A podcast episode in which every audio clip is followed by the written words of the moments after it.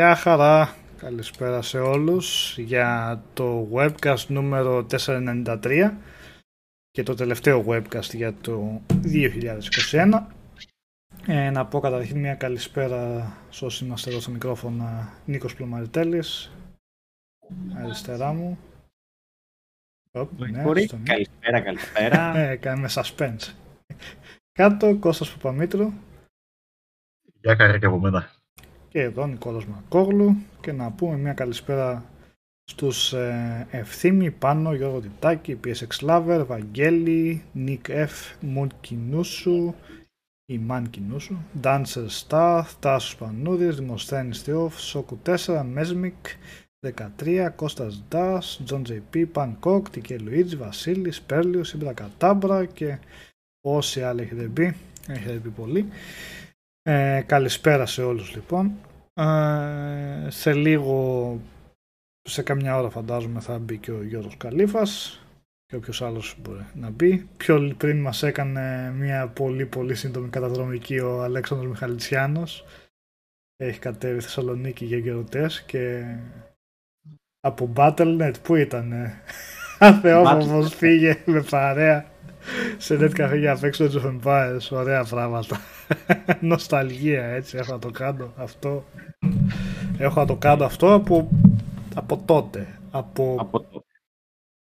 Δηλαδή από 2009, χρόνια. 10, ξέρω εγώ. Ε, εκεί τα χρυσά χρόνια των Net Cafe ήταν από το 3 πες μέχρι το, το 2002 μέχρι το 2012 εκεί με την δεκαετία θα ήταν.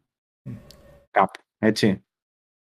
Τι εννοείς, για ποιο θέμα, ναι, ήταν. Γενικά, ρε παιδί μου, που το όλο σκηνικό το μαζευόμαστε στα net καφέ και παίζουμε ήταν ναι. εκείνης της δεκαετίας. Δεν μπορώ να θυμηθώ, απλά δεν μπορώ να θυμηθώ μετά το τέλος του πανεπιστήμιου. Όταν τέλειωσα το πανεπιστήμιο, δεν μπορώ να θυμηθώ να πήγα κάποια φορά. Γι' αυτό λέω 2009 εκεί πέρα. Και πάλι και στα τελευταία χρόνια δεν είναι ότι πηγαίναμε να. Για ποιο λόγο να πας, γιατί όταν πλέον το έχεις στο ίντερνετ σπίτι σου, είναι ένα κόστος, ρε παιδί μου, το οποίο μπορείς να αποφύγεις. Ε, δεν ήταν δεν και είναι... ποτέ κάτι φοβερό. Πιο πολύ για την παρέα, για τη φάση ήταν βασικά αυτό. Εντάξει, ναι. Κάτσε κάνα πεντάωρο, θα πάρεις και κάνα δυο καφέδες, θα πάρεις και τρία σάντουιτς, θα γίνεις και μπάλα, ξέρω εγώ. Λες για το ίντερνετ, αλλά ήξερα πάρα πολλούς που είχαν. Υποθέτω ότι είχαν, αλλά τότε όλοι είχαμε ουσιαστικά λίγο πολύ ίντερνετ που πηγαίνανε σαν net καφέ για wow.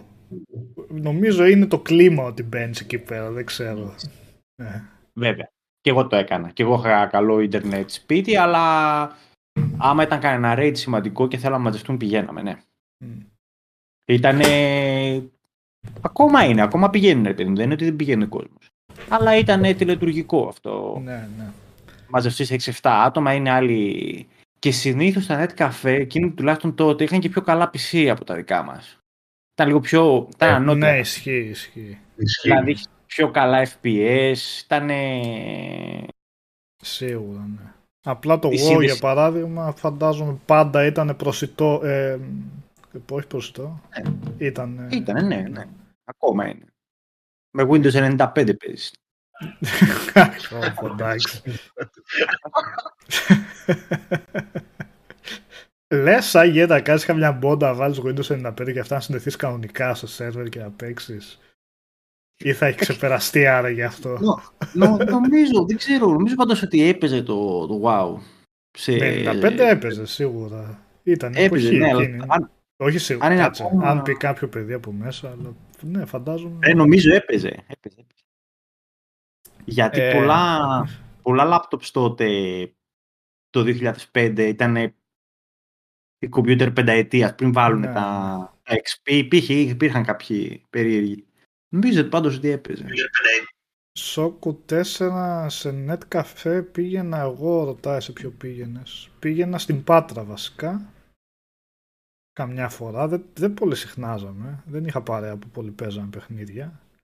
αλλά μερικές φορές. Ε; Γι' αυτό είναι τόσο καλό στα video games. Δεν έχει ναι. παρέα Δεν είχα παρέα, λέει μετά. Όχι παρέες, δεν, δεν, δεν. Συχνάζομαι Θεσσαλονίκη στο κέντρο, εκεί στη Ρωτώντα θυμάμαι κοντά πηγαίναμε σε ένα. Πώς το λέγανε τώρα, δεν μπορώ να θυμηθώ. Αλλά είχε ένα στη Ροτόντα που βασικά ένας φίλος μου είχε σπίτι εκεί πολύ κοντά, οπότε τέριαζε. Ήταν αλυσίδα ή ήταν. Αλυσίδα πρέπει να ήταν, ναι. Gnet. Πριν από αυτό κάποιου. Gnet δεν είχε στη Ροτόντα. Ε, δεν μπορώ να θυμηθώ τότε, άστο το όνομα, δεν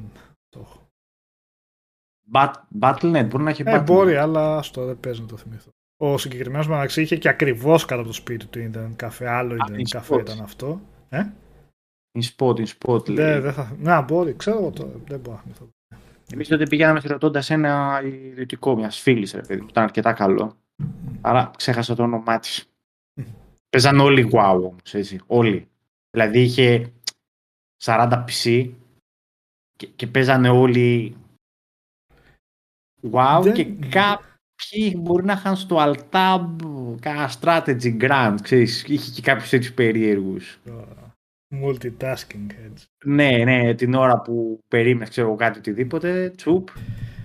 Δεν πολύ έπαιζα τέτοια online, βασικά με μόνο δεν έπαιζα καθόλου και γενικά δεν πολύ έπαιζα. Συνήθως net cafe πήγαινα γιατί ήθελα να δω κάνα παιχνίδι που δεν δεν είχα ποτέ ιδιαίτερα δυνατό υπολογιστή. Οπότε συχνά πήγαινα για να δω κάποιο έτσι δυνατό παιχνίδι που δεν μπορούσα αλλιώς. Αλλά είχαμε παίξει και αρκετά Medal of Honor, Unreal, παίζει να παίζαμε Medal of Honor είχαμε παίξει πολύ βασικά. Εμένα ε, να Age of Empires. Το, το, κλίμα που έβγαζαν οι παρέες που παίζανε Counter Strike και λοιπά δεν μου άρεσε καθόλου να σου πω την αλήθεια. Α, Counter Strike, ναι, παίζανε. Φέρανε μια γηπαιδική ατμόσφαιρα με κάτι ατάκες που τις άκουγα και συμφιλιαζόμουν. Δεν ευρίαζαν. Ξέρεις αυτά τα. Λες και είμαστε στο γήπεδο να πούμε και μαλώνουμε, δεν τα μπορώ αυτά. Ποτέ δεν το συμπάθησα το Counter Strike και παίζαμε πολύ, αλλά ποτέ, ποτέ η αίσθηση αυτή με τα όπλα και αυτά δεν ξέρω. Και έμπαινες και έχανες και στα 5 δευτερόλεπτα μετά καλή άλλη. Α, καλά. Ναι, ναι ούτε, ούτε καβάτζι μπορούσε να κάνεις, σε σκίζανε. Σε σκίζανε.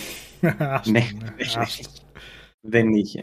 Μάλλον επειδή έχανα πάλι δεν μου άρεσε. Το έχω συνδυάσει στο μυαλό μου. Είναι η ψαλίδα που είχε γίνει με το πόσο ξέρανε καλά να το παίζουν οι άλλοι. Οπότε δεν, δεν είχε στίχη βασικά καθόλου. Και η χειρότερη φάρα, η χειρότερη φάρα παιχτών, παιχτών ήταν του Lineage. Μακράν. Μακράν. Η, η, η χειρότερη φάρα, ρε παιδί. Γιατί Ισχύει το εξής, όπως ε, στα πάντα στη ζωή, όταν κάτι γίνεται διάσημο και είναι στο hype του, μπαίνουν άτομα τα οποία γενικώς δεν είχαν σχέση με το game. Μπαίνουν γιατί πρέπει ωραία. Και εγώ δεν σου λέω ότι οι gamers είναι τα καλύτερα παιδιά του κόσμου, αλλά μπαίνει μια άλλη κουλτούρα μέσα και ήταν. Ναι. Τι να σου πω. Ε, λιμανίσια, γηπαιδική κατάσταση. Με μια, ένας μόνιμος τσαμπουκάς και στο πληκτρολόγιο και απ' έξω. Δηλαδή και φωνητικός ναι. τσαμπουκάς και πραγματικός κανένας βέβαια. Ναι, γιατί ναι. εντάξει, okay, ναι, τα ξέρω. Αλλά ναι, χειρότερη φάρα από το Lineage 2 τότε σε BNB, πώς λέγονταν ο σερβερ, δεν υπήρχε. Όλοι είχαν, όλοι, όλοι ύφος. Όλοι είχαν ύφος.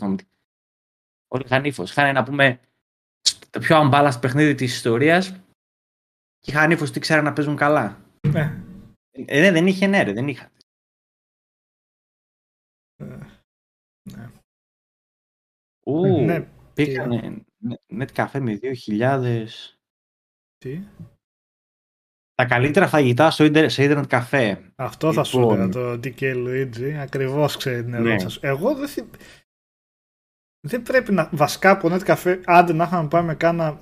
Αλλά όχι και φαγητά απ' έξω δεν αφήνανε. Άντε κάνα το στάκι να είχα πάρει. Ναι. Αφήνανε, πολλά αφήνανε. Ανάλογα, Αλλά είναι αυτά τα τοστάκια εκεί πέρα που τα απέφευγα. Γιατί είναι αυτά τα ωραία τα τοστάκια, ξέρεις, τα τετράγωνα τα λεπτά με το κασέρι το λιωμένο και μια φέτα ζαμπόνι τι είχε που αυτά θες να φας καμιά δεκαριά για να σε πιάσουν έτσι. Επομένως τα απέφευγα γιατί και θα μου έβγαινε ακριβά το καφέ και απλά θα μου άνοιγε την όρεξη. Εντάξει, ναι. Δεν ξέρω. Εντάξει. Το... Τουλάχιστον τις ώρες που παίζαμε εμείς στην Night καφέ δεν μας έλεγαν να μην φέρετε φάγη. Όταν, όταν έκλεινες εκείνο το 12-12 το βράδυ, τι θα σου πει ο άλλος; Μη φά. Μη φά 4 ώρες το ξημέρωμα πίτσα απ' έξω. Ότι φέρεις στη μούρα μου το μάτι να πούμε έτσι Από, από, τη, από την πρέζα, ξέρω εγώ, την, την, που παίζουμε. Την, τον εθισμό θα τον έραπαγε στο λαιμό, δεν υπήρχε περίπτωση. Αλλά τι και λίγο που ρώτησε, σε μένα, εγώ το έχω πει και άλλες φορές, το έχω συνδυάσει πίτσα σάκης, νετ καφέ στη στρατού και σοκολατούχου γάλα. Αυτή είναι, ρε παιδί μου, η σαπίλα η δική μου από εκείνη την περίοδο στη φαΐ. Δύο πίτσε σάκης, ένα σοκολατούχου γάλα, καφέ πίναμε από το νετ καφέ και έκανα δύο καφέδες ε, από εκεί που θα παίρνει. Εντάξει, ναι. Και η Λουίτζη λέει μπιφτεκόπιτα με πατάτας και τυροκαυτερή και κέτσαπ μουστάρδα. Όλα. Αυτά μέσα στο νετ καφέ το δίνανε. Πίτσα σάκι με ουγγαρέζα. Όχι, ρε πασά μου. Τι ουγγαρέζα αυτή η πίτσα σάκι. Δεν θέλει κάτι. Το κάπνισμα επιτρεπόταν, ρε παιδί. Πού δεν επιτρεπόταν το κάπνισμα ε, τότε; Μόνο στο νοσοκομείο δεν επιτρεπόταν και αυτό πέσει. Αυτό. ε, οπότε το όλο ενσταντάν αυτό ρε παιδί μου που ενώ θα πλήρωνε 6 ευρώ και την καφέ σου βγαίνει καμιά δεκαπενταριά έτσι. Μην νομίζετε ότι δεν σου βγαίνει. Ε, ναι. Και άμα καθόσουν ώρα, να πας και πιο large καταστάσεις να παίρνεις και κάνα Red Bull, έτσι, που έκανε και κάνει δηλαδή ακριβό πράγμα. Αλλά, ναι. ε, δεν ήταν, τουλάχιστον όταν έπαιζα εγώ, δεν ήταν ακόμα της μοδός τα energy drink πολύ, κατάλαβες; Ε, για πιο μετά, ναι. Αλλά... Τώρα ναι, Monster Hell ε, και λοιπά γίνεται τη με την καφέ.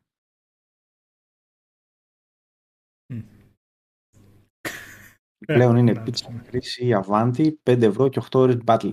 Μια χαρά. Πίτσα κρίστη. Α, πίτσα κρίστη. Από εκεί. Δεν θα μιλήσουμε για φαΐ χριστουγεννιάτικα. Γιατί; Πότε θα μιλήσουμε; Δεν μιλήσουμε χριστουγεννιάτικα. Χριστούγεννα. Τώρα πλησιάζει και το χριστουγεννιάτικο τραπέζι. Εντάξει. Που θα κάνουμε εμείς εδώ πέρα. Θα έχουμε κάνα δυο φίλους και προσπαθούμε να βρούμε το μενού το χριστουγεννιάτικο τραπέζι αυτά που, που αξίζουν είναι τουλάχιστον δική μου οικογένεια ήταν ότι είναι τα, τα πινελίκια ρε παιδί μου που παίρνεις τα special για τις γιορτές που βέβαια μέχρι κάποια περίοδο ζωής μου με ενθουσίαζαν αλλά μετά ξέρεις όταν άρχισα να έχω δικά μου λεφτά δεν περίμενα αυτή το, τα Χριστούγεννα για να φάω πούμε, προσούτα κλπ. Πάω για αγόραζα σαν το γουρού να φάω και κατάλαβες. Και αλλά εμένα ο πατέρας μου στο τραπέζι ακόμα του έχει μείνει να πάρουμε τα καλά, ξέρω τα, τα, τα ζαμπόνια και τα τριγιά. Ε, ε, ωραία πράγματα. ε. Ναι, σοκολάτα και από το, από το αυτόματο καφέ. Και καφέ και σοκολάτα με έχω πάρει σίγουρα. Mm. Και είχαν και τα καλά τα αυτόματα τα net καφέ που σου βγάζει διάφορες τότε καινούργιες γεύσεις. Ο Φόρσελα, λέει βρωμούσαν και τα κόκαλα καπνό και να μην καπνίζεις. Ε, ναι. Όκανα. Ένωναν τα μάτια σου από την τζιγάριλα. Εποχή. Κάπνιζε πολλοί κόσμος, δεν ε, ήταν ναι, αστεία. Μα τώρα θεωρώ ότι έχει ελαττωθεί μεγάλος λόγος είναι και ότι απαγορεύεται σε πολλά μέρη. Δηλαδή σπίτι, σου, σπίτι βασικά δεν, και άτομα να καπνίζουν μέσα στο σπίτι πλέον δεν ξέρω το ότι Νομίζετε σιγά σιγά, ναι. Ναι, εντάξει, εκτός αν είναι ο ιδιοκτήτης καπνιστής, οπότε δεν τον νοιάζει και τόσο. Ναι. Εδώ απαγορεύεται. εγώ... Ότι και δεν μιλάει, δεν πήγαινε στα net, πήγαινα, πήγαινα και εγώ στα net. Βέβαια, πιο πολύ στα Star Wars εγώ Age of Empires έπαιζα. Ε, είχα πετύχει όλες τις εκφάνσεις του multiplayer, είχα και το Gaming Zone, του MSN ε, και του, το ESO αργότερα στο Age of Empires 3. Αυτά δεν, δεν, δεν ήμουν ποτέ εγώ του, του WoW και άλλο λοιπόν multiplayer τίτλο. Αλλά είχα χτίσει καριέρα κάποτε στα, στα Age of Empires. Κάποτε. Αλλά ναι, έχω, βέβαια ναι, έχουν περάσει πολλά χρόνια. Έτσι, την τελευταία φορά που πήγα σε Net Cafe ήταν το 2007, νομίζω. Ναι, και εγώ τελευταίες φορές τότε για να παίξουμε το Net Cafe είχα πάει αρκετά χρόνια μετά. Είχα ξαναπήγα για κάποια δουλειά, για κάτι τώρα δεν θυμάμαι. Αλλά να πω ότι θα πάω για να παίξω κάτι έτσι με παρέα ειδικά, εντάξει, πάει χρόνια, εντάξει. Δεν. Ε,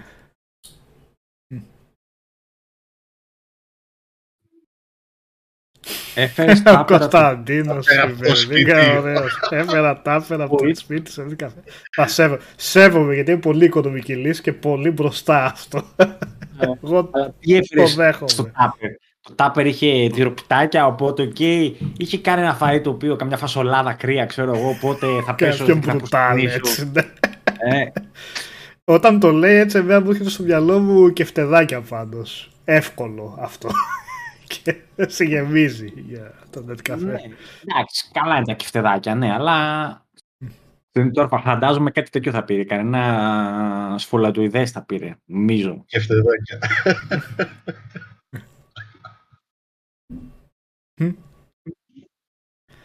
Ε... Το WoW και με PSTN έχουμε παίξει. Μια χαρά. Πήγαινε στην Iron Force και φόρτωνε στις... Έκανε ένα βήμα και το επόμενο ήταν Αγγελόπουλος. Γεμιστά με φέτα τυρί. Εντάξει, είναι πολύ μπροστά. Τι να Είσαι στα όρια του θρύλου. Νομίζω πιο advanced είναι και από τη φασολάδα που είπες ακόμα. Γεμιστά με φέτα τυρί. Είναι πιο στεγνό, πιο καθαρό, αλλά και πάλι είναι αρκετά folklore. Είναι τέλειο. Είναι που σου πέφτει και το ριζάκι στο πληκτρολόγιο. Μια χαρά, και είσαι... εκεί γίνα και τέτοια εκεί. ναι, σίγουρα. Δύσκολα βλέπω τον εαυτό μου να ήμουν 20 χρόνια και να έπαιρνα τάπερ βέβαια στο, στο τέτοιο, στο net καφέ. Γιατί ήμουν εθισμένος στις απειλές. Έτσι, θα τρώγαμε σαπίλε. Δεν Το 3, είσαι πολύ μεγάλος. Είσαι πολύ μεγάλος, Κωνσταντίν. Μπράβο. Συγχαρητήρια. Σαπίλες και τέτοια, αλλά υπήρχαν και πολλές ε, φτώχειες φοιτητό έτη, έτσι. Δηλαδή. Αν είχα εγώ τέτοια δυνατότητα, νομίζω. Αλλά δεν μου είχε περάσει καν από το μυαλό, δεν είναι ότι. Βασικά παίζει να μην είχα τάπερ στο σπίτι, οπότε. Το, το, η, η, πραγματική η φοιτητική φτώχεια είναι όταν θα περάσει επειδή μου τις τελευταίες 5-6 μέρες του μήνα και θα αναγκαστείς να πας για να φας, γιατί δεν έχεις λεφτά, έτσι. Δεν λέω τώρα να σου έχουν μείνει 50 ευρώ και να πει να περάσει τη εβδομάδα. Μιλάμε να έχεις 15 ευρώ για 5 μέρες που είναι τα τσιγάρα σου. Τα τσιγάρα σου και, για να πάρεις κάνα καφέ να έχεις στο σπίτι. Και αν πρέπει να φας και τις 5 μέρες στη λέσχη, η οποία, OK, okay, μια χαρά, έτσι. Δηλαδή αυτό μας έλειπε και νοιάζουμε κιόλας, τσάμπα φαΐ. Μεταφερθήκα τα γεμιστά. Δεν είχαμε. Δεν είχατε. Εμά, ήμασταν του... Η λέσχη του Αριστοτελείου ήταν ανοιχτή για όλους. Mm. Ναι, ούτε Α, ναι, είχα έρθει μια φορά και είχα φάει ε, σε έναν φίλο μου που ήταν εκεί και είχαμε πέρασει. Ναι. Στην Πάτρα γιατί ήταν έτσι τα φάση. Θυμήθηκα τα γεμιστά, ρε παιδί. Μένα τα, τα γεμιστά στο μυαλό μου είναι μικρά γεμιστά, έτσι ωραία γευστικά, ξέρω και, και, και, έτσι. Λες, δεν είχα φάει ποτέ, ρε παιδί μου, αλλά έπρεπε να φάω θα πέθαινα, θα λιμοκτονούσα και ήταν η μόνη μου επιλογή. Μπορούσα να μαγειρέψω σπίτι, αλλά είμαι, είμαι εντελώς άχρηστος. Και είχε ρε φίλε κάτι γεμιστά, κάτι πιπεριές, ήταν σαν κολοκύθες, έτσι ήταν τόσες. Κάτι, κάτι κτίνη. Είχαν μια κούπα καρολίνα ρύζι κάθε μία μέσα. Δεν τρώγονταν εκείνο το πράγμα. Mm. Μακαρόνια, Μακαρόνια με και... ε, Εγώ έξα να κάνω δικιά μου σάλτσα, okay. τουλάχιστον το είχα αυτό. Με κέτσαπ δεν μπορούσα. Είχα συνταγή της γιαγιάς που ήταν πολύ δυνατή και ζητούσαν και φίλοι μου να τους κάνω όταν ερχόντουσαν σπίτι. Ήταν πιο advanced τα μακαρονάς σε αυτό. Δε. Από Πάμε να φάμε στο Μαρκόπουλο καμιά να μας κάνεις τη μακαρονά της γιαγιάς. Έτσι. Η πιο εύκολη μακαρονάδα η φοιτητική για να είναι και λίγο junk ήταν πολύ απλή.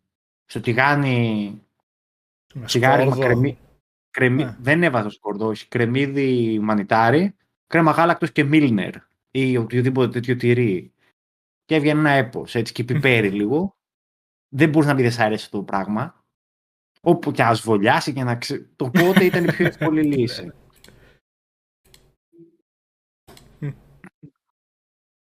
Υψηλή μαγειρική. Γκουρμέ. ναι. Πόσα μακαρόνια, τι...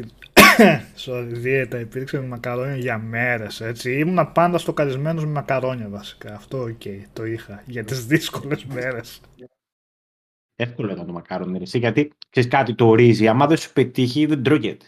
Mm. Μακαρόνι, πώς να σου μη σου πετύχει. Εντάξει, α πάντα βγει λίγο παραβρασμένο. Τι να. Ναι, ναι. το ρύζι μπορεί να πάει πολύ, πολύ άσχημα. Κρεμμύδι σε λευκή σάλτσα. Ε, ναι. Τι, τι διαχωρισμός είναι αυτός; Σκόρδο, πιπέρι και λίγη μουστάρδα. τι λες. Ενδιαφέρον αυτό. Μόνο αυτά τα υλικά. Σκόρδο, πιπέρι και μουστάρδα. Μπράβο. Η καλή σάλτσα η κόκκινη πάντως θέλει τριμμένο καρότο. Αυτό είναι. Το ξέρετε. Ταιριάζει. Ταιριάζει, ταιριάζει. Είναι Τη γλυκιά είναι καλό είναι. Και ωραία μυρωδιά και πολύ ωραία γεύση. Πέντε Ε, λεπτά έτσι. πριν, όχι δεν θα μιλήσουμε για φαγητά. Ε, Ο Τάσος, έτσι. Ε, Dancer Staff, αυτομπλοκαρίσου για αυτό που πες μόνος. Τι όχι Τι σπαγγέτι; ποτέ Πρέπει να το μόνο σπαγγέτι; άνθρωπο στον κόσμο που δεν τρώει σπαγγέτι. Ωραίες είναι και τα λιατέλες, γαμό είναι, αλλά γιατί έτσι, όχι. τι όχι. Ποτέ σπαγγέτι. Δεν πρέπει να έχω ακούσει άλλο άτομο να το λέει αυτό, έτσι. Όχι σπαγγέτι. Διαθεσιμότητα PS5. Οπ. Αλλαγή Ω, θέματος ο τι έγινε, Νίκος εσύ; Άμαχος. Δεν ξέρω. Στείλτε link, Νίκο, πού το. Τι πράγμα. Πολλά ερωτηματικά. Γκουγκλάρουμε. Ο Γιώργος που θα πει πιο μετά αν ξέρει κάτι παραπάνω, εγώ δεν ξέρω να υπάρχει κάποια διαθεσιμότητα τώρα μεγαλύτερη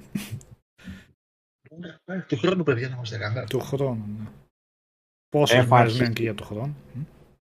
Μ; Και, ναι, έχω αρχίσει και εκνευρίζω με αυτό το πράγμα. Ποιο δεν έπρεπε άμα να τι είμαι. είναι. Ναι, με το τέτοιο. Γνώμη για φαρφάλες. Κάτσε να θυμηθώ ποιες είναι οι φαρφάλες τώρα. Α, ναι, ωραία. Βασικά, ό,τι ζυμαρικό δεν τίθεται θέμα.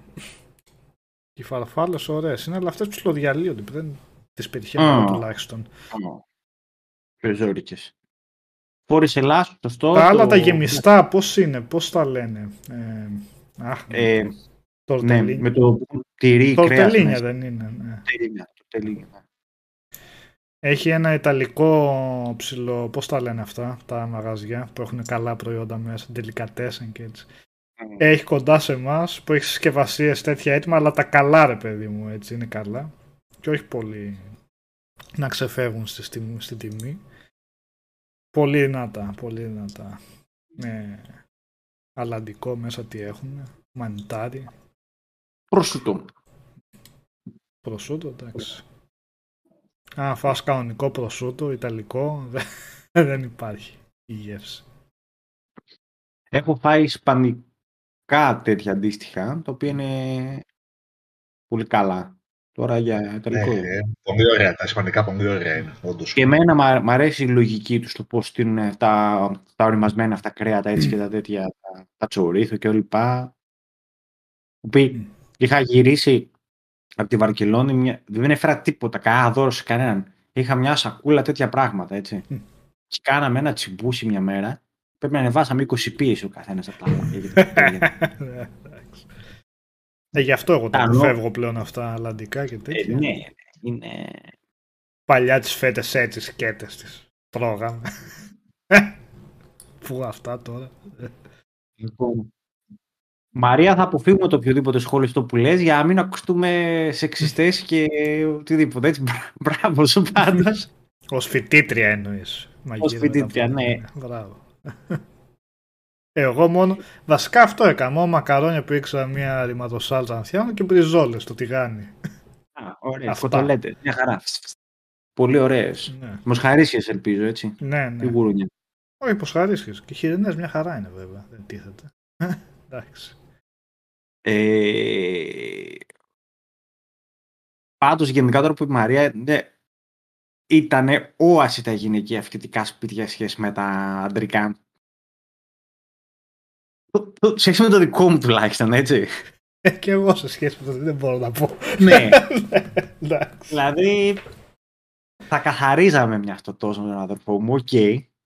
αλλά επειδή γινόταν ένα κέντρο διερχομένων, μετά δεν έκανε στη φάση να το μαζέψει στο σπίτι. Το άφηνε στάβλο. Δε- Ναι, δηλαδή, ναι. μα- καπνίζανε 10 άτομα ταυτόχρονα. Εντάξει, τα τασάκια τα αδειάζεις, ξέρω εγώ. Και λοιπά. Αλλά ό,τι έμενε, πώς το λένε, δεν ήταν στη θέση του και το άλλαζε θέση, έμεινε εκεί, στο επόμενο καθάρισμα πια. Και και τα γυναικεία σπίτια πήγαινες και λέγες Χα, έτσι, έτσι ζει ο κόσμος.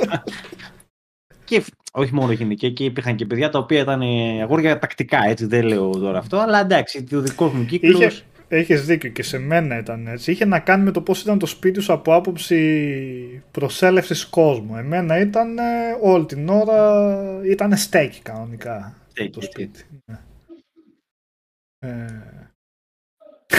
σε σημείο το άφηνα ξεκλείδωτο το σπίτι και είχαν μάθει όλοι οι φίλοι μου να μπαίνουν μέσα με κάρτα. Είναι φοβερά εύκολο. Άμα δεν είναι κλειδωμένη η πόρτα, είναι φοβερά εύκολο να τα ανοίξεις με κάρτα. Ε, βασικά. Ε, τι; Με την ταυτότητα.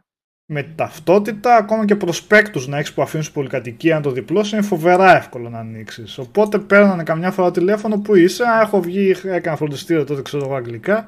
Είμαι αγγλικά, α, πάω από το σπίτι σου. Οκ, πήγαινε.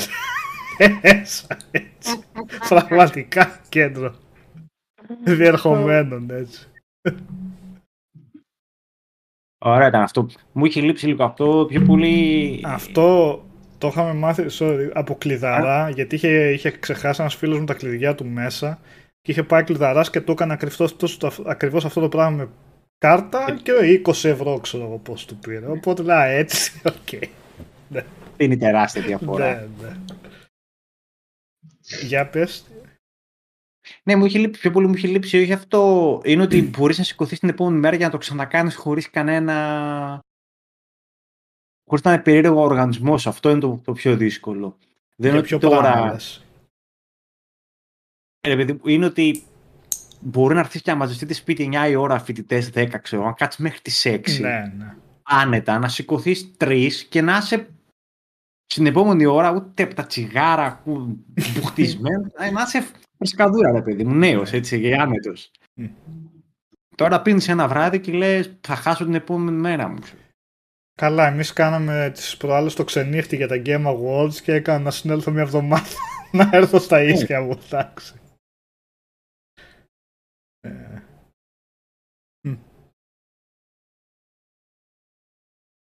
Τώρα είναι όλη μέρα κλεισμένα. Εντάξει. Πέρα από το συνολικό δράμα του COVID, εντάξει, θα το, θα το πω πιο πολύ αυτά, αλλά να σου κάτσει φοιτητής COVID ένα χρόνο το πρώτο. Ήτανε. Αλλά, οκ. φαντάζομαι ότι μαζευόταν στα σπίτια, έτσι. Ε, θα δημιουργήθηκαν πολύ καλές σχέσεις από αυτά τα πράγματα, έτσι, φιλικές. μμμ. Ναι, Οι, τις ίσως. πιο καλές σχέσεις, ρε παιδί μου, σαν φοιτητές και τις πιο καλές, να πω ειλικρινά, καλά περνούσα έξω όταν έβγαινα, αλλά οι μαζόξεις, οι ωραίες, οι μεγάλες, με ταινία, σαπίλα φαΐ, ξέρω εγώ, και video games όχι πάντα, γιατί δεν παίζαν όλοι video games, Μμ. αλλά μπορεί να παίζει απλά πίσω, ξέρω εγώ, ένα μουσικό κανάλι, οτιδήποτε τέτοιο. Ή να βλέπαμε να λιώναμε στο Alter και στο Star σε καμιά ταινία για να κοροϊδεύαμε. Ήταν ακόμα πιο ωραία. Έχω να πω. Ε, ισχύει, ναι. Και, και αυτό ότι θα Όλες πάει οι- 4 η ώρα να βάλουμε καμιά ταινία. 4-4 ώρα το βράδυ. ναι, ναι. να βάλουμε να Σαν δούμε μια αυτό. ταινία. Και δεν είστε κανείς, ξέρεις. Ναι.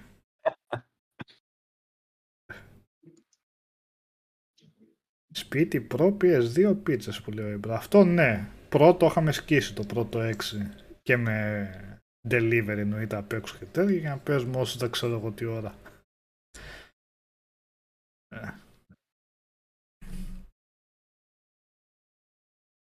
Σωστά, Τζον. Έχεις δίκιο, ναι. Άμα σου κάτσει με τη μία και δεν γνωρίζει αυτόν τον κόσμο, πώς θα μαζευτείτε; Ναι. Δεκτό, δεκτό, δεκτό, δεκτό. Και ύστερα ύπνος στον καναπέ. Όπου βρεθεί ο καθένας. Δύο στο κρεβάτι το, το διπλό, γιατί εντάξει, παιδί μου, το, δι- το δικό μου το κρεβάτι ήταν μεγάλο, έτσι.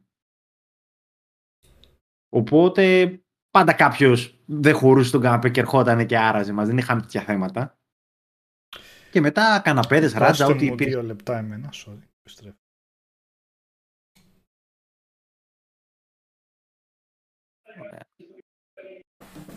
Εσύ Κώστα για πες μας για τις φοιτητικές σου μαζόξεις, είχες τίποτα το ενδιαφέρον ιδιαίτερο;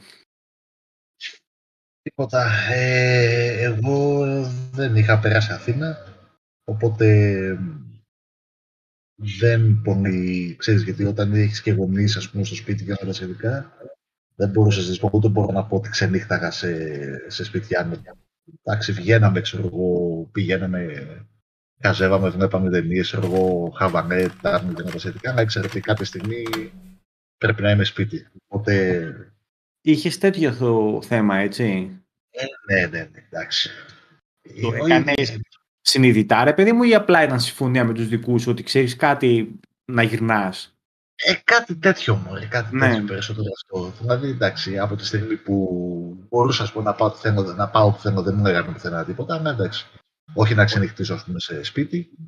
Και εννοείται ότι όπου πάντα το πρόγραμμά μου ήταν με βάση τα λεωφορεία. Τα λεωφορεία και το μέτρο, δηλαδή τις ώρες που την έβανα αυτά. Οπότε ήξερα ότι κάποια στιγμή, ας πούμε, πρέπει να γυρίσω σπίτι. Αν ήθελα, ας πούμε, να παραγράφω εγκαίρος.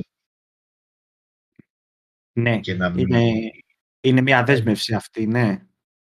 Ε, ε, εμείς που είχαμε ντόπιου Θεσσαλονίκη τους κρατούσαμε πάντως δηλαδή, καμιά φορά στα σπίτια μας. Κατάλαβες, δεν είχαν το δικό σου θέμα. Τα μένανε, ξέρω εγώ. Δεν, δεν υπήρχε πρόβλημα. Ε, ήταν αλλιώς, μωρέ. Ήταν αλλιώς βασικά επειδή και εγώ, πες το, πολλές φορές ας πούμε το πρόγραμμα και το μαθημό που γίνονται σχετικά ήταν ε, μεγάλο και έφτανα στο σημείο να μην πω εκ των πραγμάτων αρκετές ώρες στο σπίτι. Δηλαδή δεν είχα και εγώ όρεξη να ξενυχτήσω.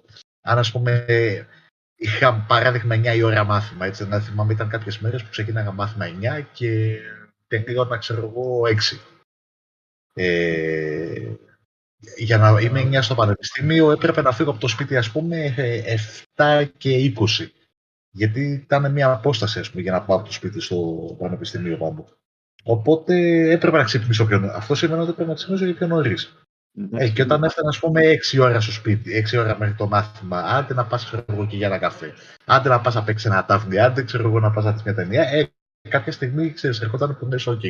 Εντάξει, φτάνει τώρα για σήμερα, αύριο πανί ή μεθαύριο, ξέρω εγώ, ανάλογα πώς πήγαινε. Θεωρούσα δεδομένο ότι δεν θα πάω το πρωί στο μάθημα σε όλα αυτά που λέω. Το ξέρεις, Όχι, εγώ πήγαινα, ήμουνα καλός ναι, φοιτητής. Καλά έκανε. Καλά έκανε. Κακό δεν, δεν θα σου κάνει. Ναι. Ε, Είχες αυτό το τέτοιο, ναι. Εντάξει. Όχι ρε, ποιο μάθημα τρελούσε, δεν...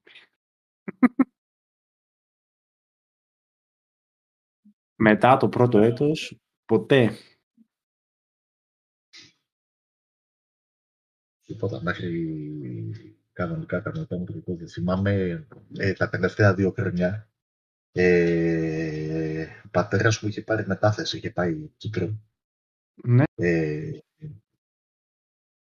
και ξέρω εγώ, εντάξει, εγώ ήμουνα σε φάση μια πήγαινα Κύπρο, μια ερχόμουν Αθήνα. Ε, δηλαδή πήγαινε κάπως έτσι το, το πράγμα. Ε, όταν ήμουν στην Αθήνα, όταν τύχαινε να είμαι Αθήνα, ε, ο πατέρας μου έπαιρνε τηλέφωνο το πρωί, ας πούμε. Φαντάσου τώρα σκηνικό έτσι, ξέρω εγώ. Ε, να σε παίρνει τηλέφωνο και να λέει, ξέρω εγώ, σηκώθηκες, έφυγες, πήγες είσαι παραδείγμα που είσαι. Και αν ξέρω εγώ, εντάξει. Ε, ήταν ρε παιδί μου τότε αυτά τα δύο χρόνια που στην ουσία εγώ είχα λίγο πιο.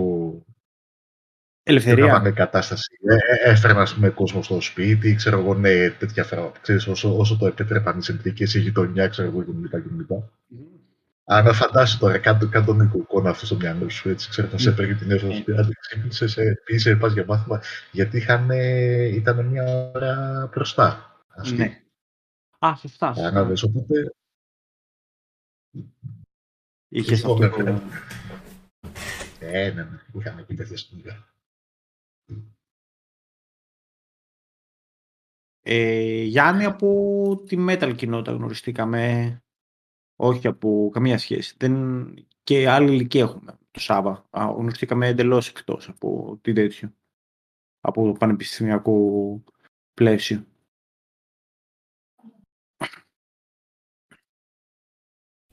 Ναι, για τα παιδιά που γράφουν για τα διαθεσιμότητα των PlayStation δεν ψάχνω για bundle κλπ. Θέλω σκέτο, το φθηνό. Egyptian Magician, αυτό θέλω. Δεν, δεν θέλω Ραμόν Μοράλες και ναι και λοιπά, αλλά... Νίκο, ένα μαθηματικό εγώ ήμουνα. Νίκο, εσύ τέτοιο δεν ήσουν. Ε, στο χρηματοοικονομικό του ΠΑΜΑΚ. Κώστα, εσύ που ήσουν. Εγώ φιλοσοφική ήμουνα, φιλοσοφική εθνική φιλολογία. Διαβάζω το σχόλιο του Χρήστο τώρα. Πρώτο έτος είχαμε κάθε Παρασκευή main night, main, Τι παίζατε; Τι παίζατε στο main; Τι, ε, τι, ε, ξέρεις ρε Κώστα, τι; ήτανε... Mame Night, ωραίο. Ναι. Όταν τα μάμε, κανένας δεν τα λέγει meme μεταξύ Κανονικά, μας. ναι. ναι, είμαι και εγώ λίγο Μαρκόγλου. Όταν ήταν από τα πρώτα πράγματα που έβαζες στο PC σου. Γιατί τη στιγμή που λέγες δεν έχω να παίξω κάτι, δεν έχω κάποιο αντιγραμμένο στην τι να βάλω τώρα. Ξέχασα. Δεν πήγα να μου γράψω κάποιο παιχνίδι. Χτυπούσες το μάμε και κάτι θα βρήκε τα παιδικά σου χρόνια που δεν είχες παίξει. Ακριβώς, ναι. Δεν υπήρχε Καλά, περίπτωση. ναι, όχι. Α, ε, ξέρεις, η ερώτησή μου είναι περισσότερο ρητορική. Ξέρεις, τι παίζατε σε αυτό. Δηλαδή, Α. το, το τι arcade έχω παίξει εγώ στο main. Α, Ε, μπράβο, ναι. Μμ. Ναι, ρε, εσύ. Cadillac and Dinosaurs με το King Luigi, Hyper Olympics, John Hudson. Εγώ Ε, δεν μπορώ να το ωραία. ξαναδώ το Cadillac and Dinosaurs μπροστά μου. το έχω παίξει τόσες φορές. Εντάξει. Πρώτα έβαζες μάμε και μετά office. Σωστός. Τα έβαζες Snake και μετά. Ποιο Ε, office το, συ- το συντάκι με το main και τα παιχνίδια το έχω ακόμα έτσι. Δηλαδή Και είναι βλέπω. άθικτο. Δουλεύει στο παλιό, στο πολύ παλιό υπολογιστή, δουλεύει ακόμα. Ε, εντάξει. Ε, έβγαλε αυτός ο, αυτός ο Θεούλης, ο, ο Άγιος άνθρωπος, αν ήταν ένας που θα ήταν παραπάνω λεφτά από αυτό τουλάχιστον, ρε παιδί μου, η- όλη η γενιά μας και λίγο πιο μικρή και έτσι. Ας Ναι. πούμε η, η 30-45 με το μάμε του χρωστάμε πολλές, ναι, ναι, ναι. πολλές ώρες. Και ανακάλυψε και με κάτι βόλεϊ, ό,τι, ό,τι θέσεις είχε μέσα. Δεν είχε, πόσα, ρε παιδί μου, είχε 1000, 1000, 1500, παραπάνω. Παραπάνω, παραπάνω πρέπει να ήταν. Είχε εντάξει, ένα σκασμό παιχνίδια μέσα. Ό,τι, ό,τι βασικά ήξερες από arcade δεν υπήρχε περίπτωση να μην το έχει μέσα. Α, μπράβο. Πώς θα βγει, πριν, κάποια ομάδα μάλλον πώς τα μαζέψαν, αλλά όλα τα έχει. Δεν υπάρχει κάτι. Δεν, δεν γίνεται να έχεις κάτι στο μυαλό σου και να μην το έχει μέσα. Ε, Ε, όχι. Τα τσιγάρα που κάπνιζα φοιτητής ήταν τα Ντάβιτοφ τα μαύρα. Καπνογόνα. κάπου- Καπνό έπιασα να κάνω εδώ, όταν γύρισα. Καπνό με τη μία έκανα εγώ. Νόμιζα, βασικά μου άρεσε η φάση να στρίβει το δικό σου τσιγάρο. Μια χαρά. Μία μέρα ήμουν εκεί και μου ήρθε φλασιά. Λέω, φοιτητή είμαι τώρα; Γιατί να μην δω πώς είναι και το κάπνισμα; Και απλά κατέβηκα στο περίπτερο και τα πήρα. Τώρα ένας θεός ξέρει τι έστριψα εκείνη την πρώτη φορά. Αλλά έτσι, μία μέρα απλά μου καρφώθηκε. Α ξεκινήσω το κάπνισμα, φοβερό. Φοβερή έμπνευση. Ε, Εντελώς αντικλαπ. Δεν είναι σε κάποια πενταήμερη, δεν είναι σε κάποια Ναι, μόνος του έτσι. Ναι. τριήμερη εκδρομή από το σχολείο. Δηλαδή, Χωρίς- εκεί υπάρχει- Peer pressure ή κάτι, μόνος έτσι. Ναι. Όχι απλά όλα, όλοι οι φίλοι είναι cool καπνίζοντας κάτω κι εγώ. Έχει δίκιο ο τροφός. Δηλαδή, καπνό τότε κάνανε πιο πολλοί φοιτητές και μάλιστα έχει και τον Μπενιντάρη τον καπνό τότε. Το Όχι ζώο. μόνο οικονομική. Καλά, είναι και πολύ πιο οικονομικά, αλλά είναι άλλη γεύση ρε εσύ. Εγώ τέτοια τα εργοστασιακά κανονικά δεν μπορούσα να καπνίσω. Ό,τι μάρκα και να έκανα, απλά μου φαινόταν. ε, δεν ξέρω. Μου ίδιος, φαινόταν έτσι, κακό το σαν ίδιο, γεύση. Δεν... Άσχημο, πώς να το πω. Δεν μου καθόταν. Κωστήσει κάπνιζες; Ε, ένα μικρό φεγγάρι. Α. Αυτό δεν, δεν, κατάφερα, δεν κατάφερα να το υιοθετήσω σαν συνήθεια. Να, πάλι καλά βγήκε για σένα. Craven, Craven Dancer Stuff. Έτσι. Craven με... Που Με μόνο στην τις Ελλάδα υπήρχε αυτό; Είχα πάει σε κάποιες άλλες χώρες. Δεν είναι. Αγγλία δεν έχει. Ιταλία δεν πρέπει Ε, να έχει. εντάξει. Σλοβενία δεν είχε. Έτσι, εντάξει. Ανάλογα θα πάνε με τη δίτη στην αγορά, ρε παιδί μου. Κάποια πιάνουν, κάποια δεν πιάνουν. Ε, Craven είπαμε με χαρτάκι Licorice Ε, ρίζλα. και το χαρτάκι το μαύρο, το γλυκό, έτσι. Όχι, ρε. Πράσινα. Ναι, ρε παιδί μου, Τα ο Craven ήταν πολύ, πολύ βαρύς και αρωματικός, έτσι. Ναι, Ήτανε. ναι. ναι Και ήταν κάποιοι βάρη. βάζανε έξτρα, επειδή δεν ήταν αρκετό αυτό, βάζανε το χαρτάκι το γλυκό, της, της γλυκόριζας. Πορτοκαλί ήταν με καφέ απ' έξω, είχε γεύση ρε παιδί μου. Γινόταν ένα πράγμα σαν να κάποιος πουράκι ήταν. Ήταν δεύτερο επίπεδο. Ωχ, ναργινέ. Πιάσαμε κου- κουβέντα για ναργινέ. Παιδάκια ναργινέ με τι γεύσεις; Εγώ δεν θυμάμαι τώρα τι γεύσεις έκανα, αλλά ήταν ωραία φάση αυτή, αλλά σε μαγαζί, έπρεπε να έχει μαγαζί εννοείται και είχε ανοίξει την Πάτρα μία φορά ένα είχε στην, ε, στη Κυριακοστοπούλου εκεί προς τα πάνω και είχαμε πάει αρκετές φορές έτσι. Γεύση δεν μπορώ να θυμηθώ καθόλου, αλλά αυτό πράγμα ήταν. Ωραία φάση ήταν έτσι. Γυρνούσε, αυτά έκανες. Ήταν το αρωματικό. Ναι, ναι. Ε; Το μήλο. Ναι, ναι, ναι, δεν υπάρχει, δεν υπάρχει. Δεν πρέπει να ήταν και πολύ Τώρα είναι πολύ αυτό. Πρέπει να λέω, μπορεί να λέω χαζομάρα τώρα, αλλά σε σχέση με τσιγάρα, καπνούς και τέτοια, ο Ναθιλές πρέπει να είναι πολύ ήπιο ε, πράγμα. Γιατί δεν έχει καν νοικοτήνη νομίζω, ρε, Δεν... Ναι, ναι, όντως. Τουλάχιστον αυτός που κάνουν στα μαγαζιά, είναι αρωματικός απλά, έτσι, σαν... δεν νομίζω ότι έχει καμία σχέση. Αλλά τώρα, τουλάχιστον μέχρι, μέχρι πάλι τον COVID που λίγο αυτό το μοιράζουμε ένα στα σάλια του άλλου πήγε λίγο. ε, μας είχαν τα τέτοια, είχε, τα φίλτρα ο καθένας. Δεν είναι ότι και τότε... Είχε στα φίλτρα, ναι, ο καθένας έχει το φίλτρο του. Είχε, ναι. Αλλά... Είχε, ναι, έτσι και σου το λέει έτσι, όχι εμείς γιατί κάναμε χωρίς τέτοια. Ναι. έτσι σκέφτεται. Τα brutal χρόνια δεν θυμάμαι ο καθένας να έχει το δικό. Υπήρχαν την νομική. Δεν είναι η αμαρτωλή συνήθεια κόβεσαι στη Μέση Ανατολή. Ε, σε εμάς είχε ανοίξει πολύ μετά στην, στην Πάτρα, δηλαδή μετά από 5-6 χρόνια, όχι πόσα έκανα εκεί πια, μετά από 3-4 χρόνια που ήμουν εκεί, οπότε ήδη ήρθε εκμοντερνισμένο μάλλον σαν ιδέα. Ε... Τώρα κάνουν πολύ στα μαγαζιά. Είναι σχεδόν στάνταρ το εναργυλές. Όλα έχουν εναργυλέ. Τα περισσότερα καφέ είχαν, τουλάχιστον εδώ στη Μυτιλίνη έχουν. Αλλά και αυτός κλειστό χώρο ή ανοιχτό. Δεν ξέρω αν επιτρέπεται σε κλειστό χώρο. Είμαι σίγουρος. Ε, πλέον, έλαντε. Ναι. Το ηλεκτρονικό τσιγάρο δεν επιτρέπεται, έτσι. Όχι. Ε, και νομίζω ότι ο μόνος λόγος που δεν επιτρέπεται είναι νομίζω κοινωνική λόγη. Καταλάβει, μην νιώθουν οι καπνιστές ότι ξέρεις τι κάτσε, ρε φίλε. Εγώ γιατί δεν μπορώ και μπορεί ο άλλος με το φίκι φίκι. Ναι, ιδαλλιώς δεν έχει κάποιο νόημα, ρε παιδί μου, να. Εγώ μπορώ να κάνω κακό στον εαυτό μου πραγματικά έτσι, αλλά δεν υπάρχει τώρα το παθητικό ηλεκτρονικό ναι. κάπνισμα. Νομίζω ότι πάμε σε επίπεδο πολύ ακραίο. Ναι, ναι, είναι νερό, ρε παιδί μου, δεν έχει κάτι. Ξέρω ότι. Γιατί τα 20 επιτρέπονται, δεν είμαι σίγουρος. Αυτό τι είναι; Δεν το ξέρω. Είναι τη Μάλμπορο, το, το υγιεινό καπνιστήρι που μυρίσα κάτι μεταξύ καμένου χόρτου και προδείς, μα σου μυρίσει κάτι τέτοιο ποτέ, δεν είναι τόσο άσχημο όσο ακούγεται. αλλά που... Ναι. είναι θερμενόμενο, ρε. Έχει ένα πράγμα σαν ένα δικό του μείγμα, ρε παιδί μου, το οποίο θερμαίνεται και σου βγάζει ένα καπνό. Ναι. Κα, δεν ξέρετε τα 20, αποκλείεται. Παντού έχουν διαφημίσει τα 20. Αγγλία δεν έχουνε. Ε, δεν ξέρω, δεν τα έχει πάρει το μάτι μου. Το 11% της αγοράς ήταν. Δεν ξέρει τι αγοράς.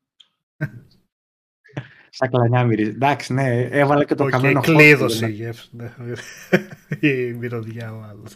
Ωραία. Και δεν απαγορεύεται αυτό δηλαδή. η μυρωδιά. Δεν απαγορεύεται. Παρήγγειλα και εγώ ηλεκτρονικό μου στο κόψω, λέει ο τροφός. Δεν ξέρω πολλά από αυτά, αλλά έχω την εντύπωση ότι για να το κόψεις στο τσιγάρο οτιδήποτε, απλά πρέπει να το κόψεις μαχαίρι. Τώρα, να προσπαθείς να το κάνεις με ενδιάμεσες λύσεις και τέτοια. Άρα και λειτουργεί. Κοίτα, ας πω, εγώ τσιγάρα κάνω πλέον. Να, όπως είχες έρθει στην Ερεσό, δεν ξέρω. Έχω κάνει κανένα εκεί πάνω που είχαμε γίνει τύφλα. Μπορεί πιθανότητα εκεί πέρα να, να φύσηξα κανένα, ρε παιδί μου. Ναι. Ε, σε τέτοιες φάσεις. Δεν, δεν, δεν, το ζητάω. Δεν ζη... Σε αυτό ναι. με έχει βοηθήσει πάρα πολύ, αλλά δεν σημαίνει ότι έχω σταματήσει να έχω την ανάγκη για νοικοτήνη, έτσι.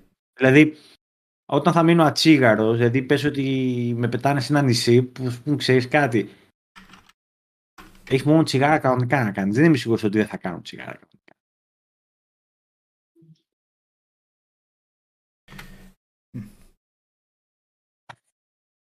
μπορεί να είσαι σε οποιοδήποτε. Μάλλον ξέρω.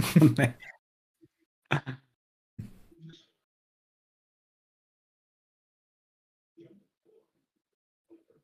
Ε, sorry, βλέπουμε τα σχόλια παιδιά τώρα, γι' αυτό ακούτηκε λίγο ησυχία. Τσίκλες Νικορέτ, εγώ δεν μπορώ να πω γι' αυτό. Εγώ απλά δεν ξέρω, τυχερός ήμουν μάλλον, έτσι κι αλλιώς μπορούσα να το κρατήσω σε, ε, σε χαμηλά επίπεδα, να κάνω ένα τσιγάρο τη μέρα ή άλλες φορές το συνδυάζα απλά όποτε βγω για καμιά μπύρα. Δεν το είχα ότι μία περίοδο μου είχε πιάσει και είχα πιάσει τον εαυτό μου να κάνει τσιγάρο ακόμα και με το που ξυπνήσει εκεί που νιώσεις το λαιμό σου χάλια έτσι. Δεν θα ξανακαπνίσω τη ζωή μου σκέφτεσαι και 10 λεπτά μετά κάνεις το τσιγάρο και λες τι κάνω γιατί το κάνω αυτό στον εαυτό μου και με είχε πιάσει και είχα πει το κόβω τελείως και μετά από δύο-τρία χρόνια με έπιασαν ξανακαπνίσω και λέω: OK, θα καπνίσω έως ότου μπορώ να το κρατήσω σε επίπεδα να κάνω ένα-δύο τη μέρα το πολύ. Και το είχα κρατήσει. Πλέον το έχω κόψει τελείως πάλι, αλλά νομίζω ότι κάποια στιγμή θα με ξαναπιάσει. Που είχα κατέβει Ελλάδα, πότε ήταν τώρα και είχαμε βρεθεί με τον Γιώργο τον Άγγελο τον Λάμπρο, ήμασταν έξω στην Αθήνα σε ένα μαγαζί ανοιχτό ήταν, λέω δεν μπορώ, θέλω να πάω να πάω. Καπνώ από το περίπτερο μου βγαίνει τώρα, πώς θα γίνει. Ναι. Ε...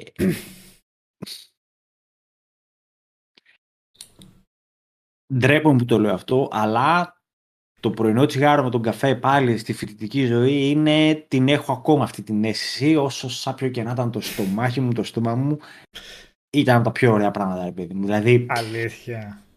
Ναι, εγώ, εγώ το έκανα από ανάγκη, αλλά ήταν από θυσμό. Δεν το ευχαριστιόμουν. Το ξέρω ότι δεν το ευχαριστιόμουν εκείνη τη στιγμή.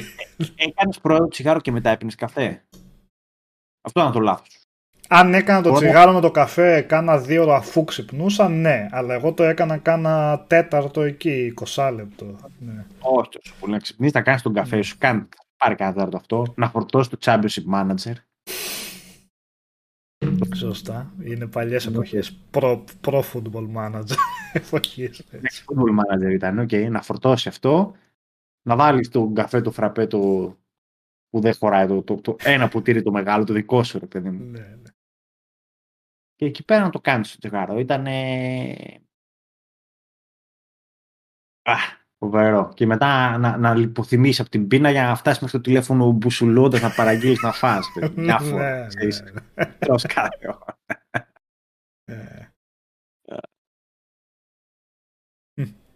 Εμένα, παιδιά, με το φαΐ του τσιγάρου μου πλέον με ενοχλεί. Δεν θέλω να είναι στο φαΐ, εκτός αν έχω τελειώσει το φαΐ. Α, ναι, ρε, τι την ώρα του φαγητού ενώ τρως. Όχι, δηλαδή έρχονται τα ορεκτικά, τρως, έτσι. Α, όχι. Και μετά κάνεις ένα διάμεσο με το πιωτό. Το τέτοιο. Εκείνο, το, αλλά μετά που θα κάτσουμε το... με τα αλκοόλια, ρε παιδί ναι, ναι. Με τα ουζάκια. δεν είναι ωραία, ναι. Που το, το χαλάρωμα ανοίγει λίγο η ζώνη να χαλαρώσει εκεί πέρα. Εκεί λέει. Ρε πάνω αυτή η εικόνα ήταν, μπορεί να τη ζούσα και κάθε μέρα ένα εξάμεινο, ξέρω εγώ, που μου φαίνεται στο δεύτερο τρίτο έτος σίγουρα, οπότε δεν γι' αυτό που λες την, ξέρω, την έχω μπροστά μου. Ε, ο Λίμπ εδώ λέει ναι, το πρωινό τσιγάρο και το πρώτο τσιγάρο με τα φαγητά είναι τα μοναδικά που αξίζουν. Όπως το λες έτσι, εγώ θα έλεγα αυτό μετά το φαγητό. Και άντε σε κάνα μπα, αλλά αυτό μετά το φαγητό να είσαι σε μια ταβέρνα, αυτά αυτό μάλλον. Τώρα και το είναι πρωινό... Γλυκό, γλυκό. Το άλλο που λένε όλοι μετά το σεξ είναι ένα υπερεκτιμημένο τσιγάρο που απλά το έκανε το και εντάξει, μαλακία, πάλι κάπνισα, δεν έκανε και τίποτα. Ήταν το στερεοτυπικό των ναι, ταινιών αυτό, το περνούσε έτσι σαν ναι. ναι. Αφού έχεις φάει εκεί πέρα την πίτσα και έχεις ανάψει, ξέρω εγώ, και έχεις κοπανίσει και την πύρα από πάνω και έχει τελειώσει το φαΐ, εκείνο το τσιγάρο δεν συγκρίνεται.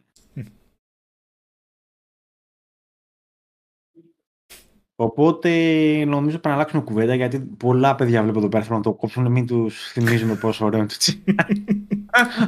Κακή επιρροή λέει. Ε, καλά και εμείς όχι, όπως και να ναι, είναι μια κακή συνήθεια, ωραία ίσως τότε, αλλά και εμείς όλοι το έχουμε κόψει εδώ πέρα, έτσι. Τι να κάνουμε. Ναι, σύμπρα. Το δέχομαι μετά το τρέξιμο του τσιγάρο, έχει μια ωραία γεύση, αλλά μπορεί να σου προκαλέσει καβίχα για να σου κρατήσει και μέρες. είναι λίγο περίεργο το τσιγάρο. Ε, Καταρχάς είναι πολύ κακή στιγμή να καπνίσεις. Καταλαβαίνω τι λες, το έχω κάνει μετά και από 5x5 μετά και από τρέξιμο. Αλλά ο Βίχα είναι σχεδόν τέτοιο, πώς το λένε, άμεσος. Δεν, δεν αξίζει δηλαδή, το, η ζυγαριά δεν είναι καλή. Και... Ε. Όταν σταματήσεις να καπνίσει, ξαναρχίζεις να έχεις γεύση και όσφρηση. Ναι. Ισχύει αυτό. Ισχύει. αυτό ισχύει. Και μετά ανακαλύψει ότι το διάφραγμά σου είναι πιο στραβό και από. και δεν είναι ευτυχικά τσιγάρα και απλώ δεν μπορείς να μυρίσει. και λέω, Μα έκοψα τα γιατρέ, Παπουλίνα, γι' αυτό λέω να έχεις γεύση. Όπως και να έχει. Καλύτερα το να, να μην το αρχίσει κανείς ποτέ και να δεν χάνει και τίποτα. Γι' αυτό που λέει ο Κωνσταντίνος στο κεφάλαιο τσιγάρο και gaming, ένα είναι το παράσημο που πρέπει να έχεις. Πρέπει να έχεις το παλιό, το Microsoft, το άσπρο, το πληκτρολόγιο, να έχει σημάδια από κάφτρα. Εκεί θα πω ότι ξέρεις κάτι; Το πάλεψε παιδί μου. Σήκωσες τσιγάρο για να βγάλεις κάτι δύσκολο εκείνη την ώρα, έτσι. Ή ήσουν τόσο απορροφημένος, ξέρω εγώ, που να λύσει το γρίφος στο adventure, έτσι, με το τσιγάρο εδώ και να στάζει, ρε παιδί. και συνάσου με το, με το ποντίκι και να, να πατάς σαν σκόπο νταμάκια, μπα και το λύσει, ρε παιδί. Ε.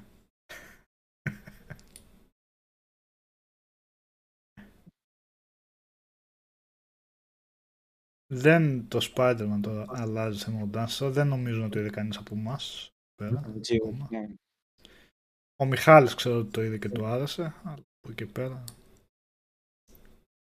Έχει, έχει σπάσει τα ρεκόρ, έτσι. Και μέσω πανδημίας έχει καταφέρει να έχει το τρίτο καλύτερο άνοιγμα που έχει γίνει ποτέ παγκοσμίως σε ταινία. Τα έσοδα που έκανε 700 εκατομμύρια δολάρια, κάτι τέτοιο.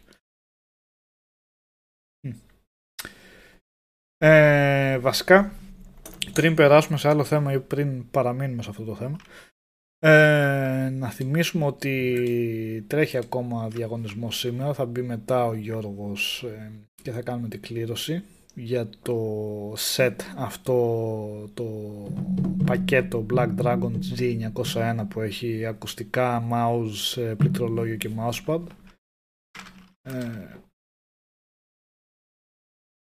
ε, μισό λεπτό.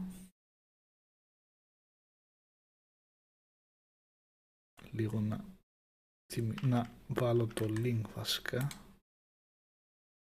για να πάρετε μέρος στο διαγωνισμό. Ορίστε. Αφού, ναι, κοίτα να δεις, είδες συνδυασμός. Τώρα μόλι γεια σου Γιώργο, έλεγα για το διαγωνισμό. Κάνετε καλησπέρα παιδιά. Ναι, γεια. Γεια σου Τζόρτζ. Τι λέγατε; Τι είναι. Ε, για Games. Τι περιμένουμε το 2022. Τι περιμένεις από το 22. Να σου πω εγώ. Λιγότερες καραντίνες. Πιάσαμε θέμα από τα ίντερνετ καφέ, ξεκινήσαμε, παλιές καλές εποχές. Μετά περάσαμε στο τι τρώγαμε στα ίντερνετ καφέ και φυσικά μετά πήγαμε στο τι τρώγαμε γενικώς και φτάσαμε στο κάπτισμα, τσιγάρα, φοιτητές και τέτοια. Ναι, ναι, ναι. Κάνε συνήθειες, κάνε συνήθειες. Να πω καλησπέρα στα παιδιά στο chat. Γεια σας. Πώς είστε, ρε; όλοι καλά; Γιώργο, τε, τέλειωσες, τελειώσατε; Τα διαγωνίσματα; Ε, όχι, έχω και αύριο. Α, τελευταία μέρα αύριο. Αύριο, ναι, αύριο είναι τελευταία κανονική μέρα και μετά είναι... Έχω αρκετά διαγωνίσματα ακόμα, αλλά επειδή δεν προλάβαμε πήγανε για αρχές του χρόνου. Ωραία. Εκεί το δεύτερο δεκαήμενο δηλαδή, βασικά. Δηλαδή. Σήμερα τι είχε; Σήμερα είχε φυσική. Φυσική, φυσική. Ναι, ναι, ναι, είπαμε. Και αύριο έχει βιολογία. Είναι ναι, καπάκι. Τα φόρτε μου.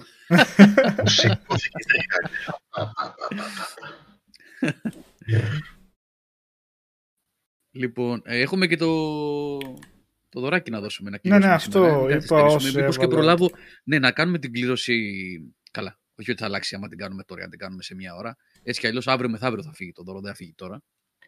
Αλλά να το τελειώσουμε γι' αυτό, για να να προλάβει όποιος το πάρει να το έχει μέχρι τις γιορτές. Δηλαδή, γιατί θα πηγαίνει χαμός με τα courier τώρα. Ε, Το έδερε κανένας στο βιντεάκι το Unreal 5 που έβαλα ή μόνο γκρινιάζει ο Σάββα. Ε, εγώ δεν το είδα. Παιδιά, γενικά εγώ ήμουνα ε, το Σαββατοκύριακο κρεβατωμένος. Δηλαδή, έχουμε τσιμπήσει μια ίωση που ευτυχώς από ό,τι κάνουμε τεστ και τα λοιπά δεν είναι κάτι. Ε, δεν είναι COVID. Μια κάποια ίωση τέλος πάντων είναι. Και την έχουμε περάσει με τη σειρά. Ξεκίνησε μεσοβδόμαδα η μεγάλη μου η κόρη. Το τσίμπησα εγώ Παρασκευή, Σάββατο, Κυριακή και η σύζυγος Σάββατο, Κυριακή, Δευτέρα και τώρα το μεσημέρι χτύπησε και τη μικρή. Και είμαστε τώρα ξαπλωμένη μικρή, με λίγο πυρετούλη, με λίγο τέτοιο. Και είμαι και λίγα, είμαι στην τζίτα γενικά, γιατί ε, τη φοβάμαι τη μικρή εγώ, είναι και λίγο ευαίσθητη και δεν ξέρω, μπορεί να με δείτε να φεύγω κιόλας λιγάκι, να πηγαίνω να δω τι παίζουμε, τι, πού βρισκόμαστε. Ε, οπότε δεν έχω προλάβει να κάνω τίποτα, Νίκο. Δεν είδα ούτε βίντεο, ούτε την ύλη έβγαλα σήμερα και γενικά ήταν λίγο σκατάεμερες. Είχα να αρρωστήσω πολύ καιρό την Λουίτσι. Α, σε παρακαλώ. Παίρνω εδώ... Όχι, αλήθεια. Έχω να αρρωστήσω πολύ καιρό. Ναι, ναι, ναι, ναι. Κάνω συγκεκριμένα πράγματα, μα θέλετε να σας πω. Κατόπιν οδηγίες γιατρών. Και με έχει βοηθήσει πάρα πολύ στο ανοσοποιητικό μου. Ε, αλλά σκεφτείτε ότι όσοι είναι γονείς το ξέρουν αυτό το πράγμα, το καταλαβαίνουν. Ε, πόσο επιρρεπής είσαι σε αυτές τις απλές ιώσεις ε, όταν έχεις παιδιά. Το παιδί που πηγαίνει σχολείο είναι πηγή μόλυνσης κανονικά. Έτσι, ο Νικόλας τα ξέρει τώρα, τα ζει. Ε, είναι... Ε, μια φορά με έπιασε εμένα, μας έφερε μια ίωση. Την Λίλιαν την έχει πιάσει περισσότερες. Ναι, ναι. Έχουμε, ναι, φέρνει πράγματα. Εντάξει, είναι... Ο ίδιος καλά τα περνάει για τα περαστικά παιδιά. Μπράβο στο chat. Ναι, Νικόλα, τι; Ο ίδιος καλά τα περνάει πάντως αυτό, δεν είναι ότι... Τα παιδιά ναι. μια χαρά είναι. Γερά να είναι βασικά και να ναι, αντέχουν ναι, αυτές τις ιώσεις. Ε, ναι. ναι.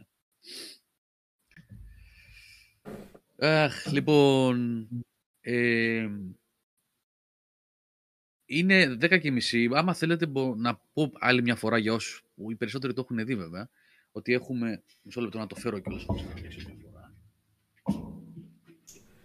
Αυτό εδώ είναι το πρώτο δώρο των Χριστουγέννων, χριστουγεννιάτικο δώρο που έχουμε για φέτος. Έχω ήδη μια παρτίδα ακόμα που θα βγει ένα πακέτο δώρων, χειριστήρια, ακουστικά. κοντά να ακούγομαι. Να, ε, με έβαλε και πρώτο πλάνο ο σκηνοθέτης ο Μαρκόγλου. Είναι αυτό εδώ. Λοιπόν, αυτό είναι. Ξεκινήσαμε την προηγούμενη Δευτέρα. Το τρέξαμε όλη την εβδομάδα.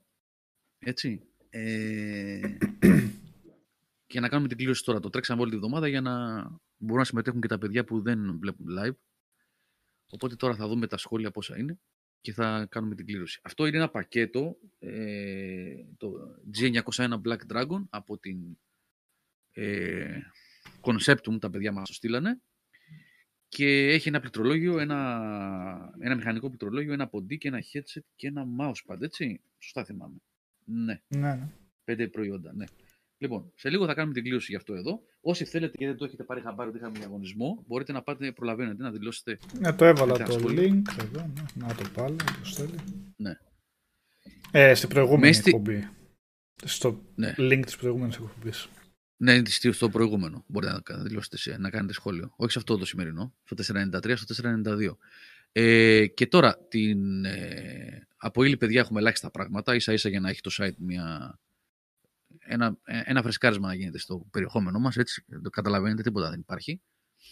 Αλλά την Πέμπτη θα βγει, το έχει φτιάξει ο Αλέξανδρος, δεν το έχω προλάβει να το δω εγώ ακόμα, να το στήσω, αλλά θα το φτιάξω μέσα στη εβδομάδα. Την Πέμπτη θα βγει η ψηφοφορία Χριστών και εκεί θα έχει ένα που ψηφίζετε εσείς, δηλαδή όπως κάθε χρόνο τα αγαπημένα σας παιχνίδια, ανακατηγορίες και τα λοιπά, όπως τα φτιάχνει ο Αλέξανδρος ωραία, που τα κάνει κάθε χρονιά. Ε, εκεί θα υπάρχει ένα πακέτο με πολλά δώρα, που έχουμε πάρει από την έναρξης, ε, που είναι μόνο για, για την ψηφοφορία. Μόνο για την ψηφοφορία. Και μετά, ακόμα δεν τα έχω κλειδώσει αυτά ποια είναι, θα είναι πολλά όμως σίγουρα, πολλά παιχνίδια και κάρτες και τα λοιπά, που θα είναι σκέτος διαγωνισμός, χριστουγεννιάτικος διαγωνισμός. Ένας διαγωνισμός από μόνος του. Αυτό θα τρέξει όμως την επόμενη εβδομάδα μάλλον. Θα είναι μετά τα Χριστούγεννα, αλλά τέλος πάντων ας πούμε χριστουγεννιάτικος. Εορταστικός, ας το πούμε έτσι. Σήμερα θα διώξουμε αυτό. Την Πέμπτη θα βγει λοιπόν η ψηφοφορία η δική σας των μελών του Game Over, των φίλων του Game Over, με πολλά δώρα. Και την άλλη εβδομάδα ένας τελευταίος εορταστικός διαγωνισμός που θα είναι χωρίς ε, άρθρο, έτσι, απλά δήλωση συμμετοχής. Και αρχές του χρόνου θα κάνουμε την κλήρωση. Αυτά για τα δώρα. Ε... Ο Ιωάννης Μωραήτης λέει Έχω πιάσει όλα τα webcast στη σειρά και μετά από ένα χρόνο τα τέλειωσα. Τι κάνουμε τώρα; Πάλι από την αρχή, όπως το Office. Χαρά στον κουράγιο σου πρώτα απ' όλα, Γιάννη. Χαρά στον κουράγιο σου πρώτα απ' όλα. Εκπομπές δεν κάνουμε άλλες, παιδιά, φέτος. Έτσι. Ε, εκπομπές, είναι, αυτή είναι η τελευταία για το 2021. Θέλουμε λίγο να, να πάρουμε μια ανάσα και τα παιδιά να ξεκουραστούν, λίγο με τις οικογένειες να κάτσουν, καταλαβαίνετε, όπως όλοι σας. Ε, το ίδιο όλοι, όλοι θα κάνουμε. Ε, οπότε είναι η τελευταία. Τώρα, εγώ θα, που δεν έχω και θα έχω και σχολείο τώρα, όλο και κανένα stream θα πατήσουμε. Ο Νικόλας κάνει έτσι κι αλλιώς. Ε, δεν θα μας χάσετε δηλαδή. Ξεκινήσαν πάλι τη λάδιλα streams. Ναι, ναι, ναι. Δεν θα χαθούμε. Απλά δεν θα έχουμε αυτό το, το σταθερό κάθε Δευτέρα webcast και σχεδόν κάθε Παρασκευή vidcast. Δεν είχε και περίπου. Καλά, για, ναι. για δύο εβδομάδες θα γίνει αυτό ουσιαστικά. Δύο εβδομάδες. Ναι, των ε, Χριστουγέννων. Ναι. Ε, ο διαγωνισμός που ρωτάει ο Dancer εδώ, ο Dancer Staff, της επόμενης εβδομάδας, θα έχει και παιχνίδια PS4 και, ναι, και PS5 νομίζω. Ναι. Θα είναι με μεγάλος διαγωνισμός αυτός ο εορταστικός. Έτσι. Ο άλλος που είναι για την ψηφοφορία Χριστών είναι hardware. Έχω πάρει πολλά προϊόντα από την έναρξης. Στηρίξανε τα παιδιά και αυτό το διαγωνισμό μας και για αυτή τη χρονιά. Ε, οπότε θα έχουμε διάφορα από, από διάφορα είδη και software και hardware και διάφορα. Λοιπόν, αυτά. Την κλήρωση θα την κάνουμε σε λίγο. Να έχετε λίγο χρόνο, αν θέλετε να, δηλώσετε συμμετοχή για αυτό, για το G901, το Black Dragon. Μια που λέγαμε και... την προηγούμενη. Ναι, πες ναι. εγώ. Όχι, όχι αυτά. Εγώ δεν έχω να πω κάτι άλλο. Τι λέγαμε, όχι, με στη συζήτηση που λέγαμε για τα net cafe και αυτά, έχεις ε, αναμνήσεις τέτοια; Είχες... Ε, να σου πω, εγώ Νικόλα είμαι μιας γενιάς ηλικιακά, τώρα δεν ξέρω, μπορεί, μπορεί να είναι σχετικό αυτό, γιατί και στην ηλικία μου κάποιοι μπορεί να πήγαιναν. Εγώ προσωπικά δεν γνωρίζω πολλούς στην ηλικία μου που να πήγαιναν. Αλλά εγώ δεν ήμουν ποτέ τον Ιντερνετ καφέ. Ελάχιστες φορές έχω πάει σε Ιντερνετ καφέ. Ποτέ. Δηλαδή, όταν πρωτοξεκίνησαν στην Ελλάδα τέλη δεκαετίας 90, αρχέ 2000, ας πούμε. Σωστά θα τα λέω. Λίγο, όχι τέλη δεκαετίας 90, λίγο πιο μετά, εκεί αρχές του 2000, θα έλεγα. Νίκο, εσύ πήγαινες, για βοήθα. Ε, σωστά τα λες, εκεί είναι η εποχή. Ναι. Είχε, κάτι, είχε κάτι μικρά ρε παιδί μου με υπολογιστές, ναι. αλλά η έκρηξη ήταν εκεί πέρα, 2000. Ε, δεν ήμουν ιδιαίτερα φίλος εγώ, να σας πω την αλήθεια ρε παιδιά. Μπορεί να σας φαίνεται παράξενο τώρα αυτό, αλλά δεν ήμουνα, δεν, δεν ήμουνα πολύ τον ίντερνετ καφέ. Ε, ίσως να οφείλεται στο ότι δεν ήμουνα και πολύ του, του PC gaming, δηλαδή... Είσαι πλεμπέωσης. Πες του, τι, τι να κάνει. Με τους αρχόντες θα μπλέξει εκεί με τα strategy εκεί παίξε κανένα μπάντζο κατζούι. Κανένα τέτοιο. Ε, εμείς παίζαμε, ας πούμε, εκείνη την εποχή που πηγαίνετε στα ίντερνετ καφέ και παίζατε εγώ, εμείς παίζαμε Ratchet Clank, ας πούμε. Ξέρω εγώ, τι να σου πω, Grand Turismo. Ήταν αλλιώς. Ναι. Οπότε ναι, δεν έχω ιστορίες να πω εγώ για ίντερνετ καφέ, Νικόλα. Δεν, είναι, δεν είμαι αυτής της σχολής. Αλλά ξέρω βεβαίως και αντιλαμβάνομαι και κατανοώ. Και το ξέρω τι ήταν το net cafe.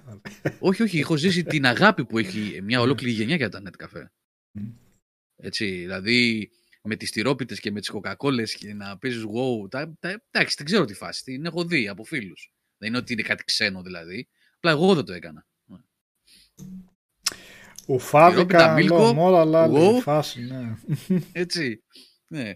Ουφάδικα, δηλαδή, δυστυχώ μας τα, κατέστρεψε εκείνος ο νόμος που είχε βγει τότε. Τα έχει τσακίσει. Ουφάδικα, παιδιά, εγώ μεγάλωσα στα ουφάδικα. Στα μπιλιαρδάδικα και στα ουφάδικα. Εγώ μεγάλο. Ε. Φάγαμε, φάγαμε πολλά, ναι, πολλά λεφτά και πολλά χρόνια στα ουφάδικα.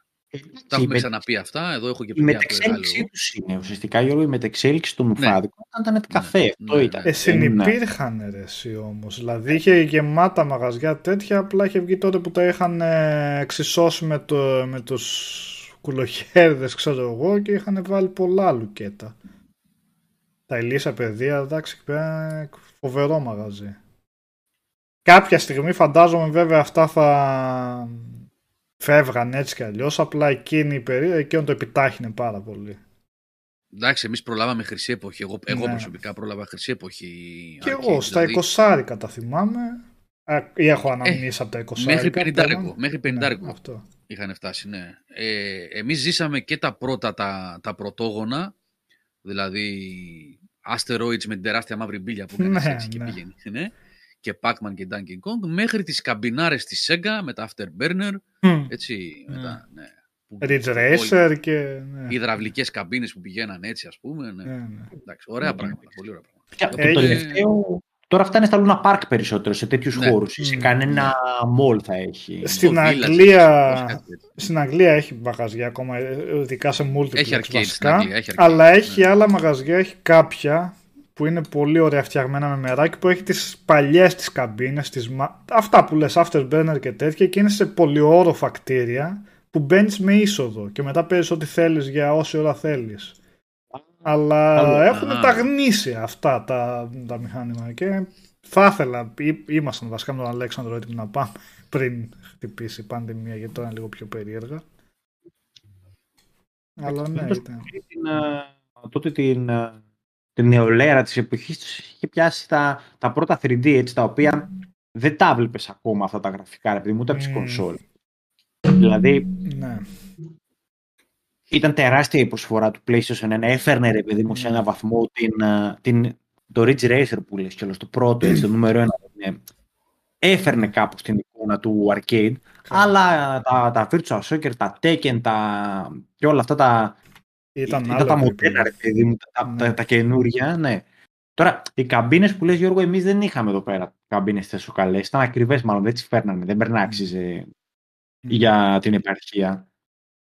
Στο χωριό είχαμε κάτι τέτοια, φέρνανε. Η Ridge Racer και τέτοια, όχι το Afterburner πρέπει να ήταν πιο, πιο ακριβό πράγμα. Με, ο- το έπρεπε να κουνιέται όλη η καμπίνα, αλλά Ridge Racer να κάθεσαι κανονικά σε κάθισμα τη μονιέρα ταχύτητες είχε, είχε φέρει.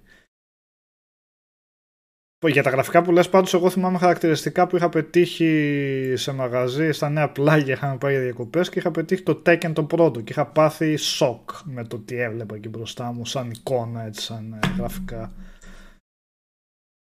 Και με το Time Crisis πιο μετά και αυτά. Το Tekken το θυμάμαι χαρακτηριστικά ε, ήταν λες και ήταν η πρώτη μου επαφή με σαν να βλέπεις το Matrix τώρα που βάλανε και πολύ περισσότερο ακόμα το Matrix που βάλανε στο Tech Demo αλλά σε κανονικό παιχνίδι αλλά ακόμα πιο εντυπωσιακή φάση τότε.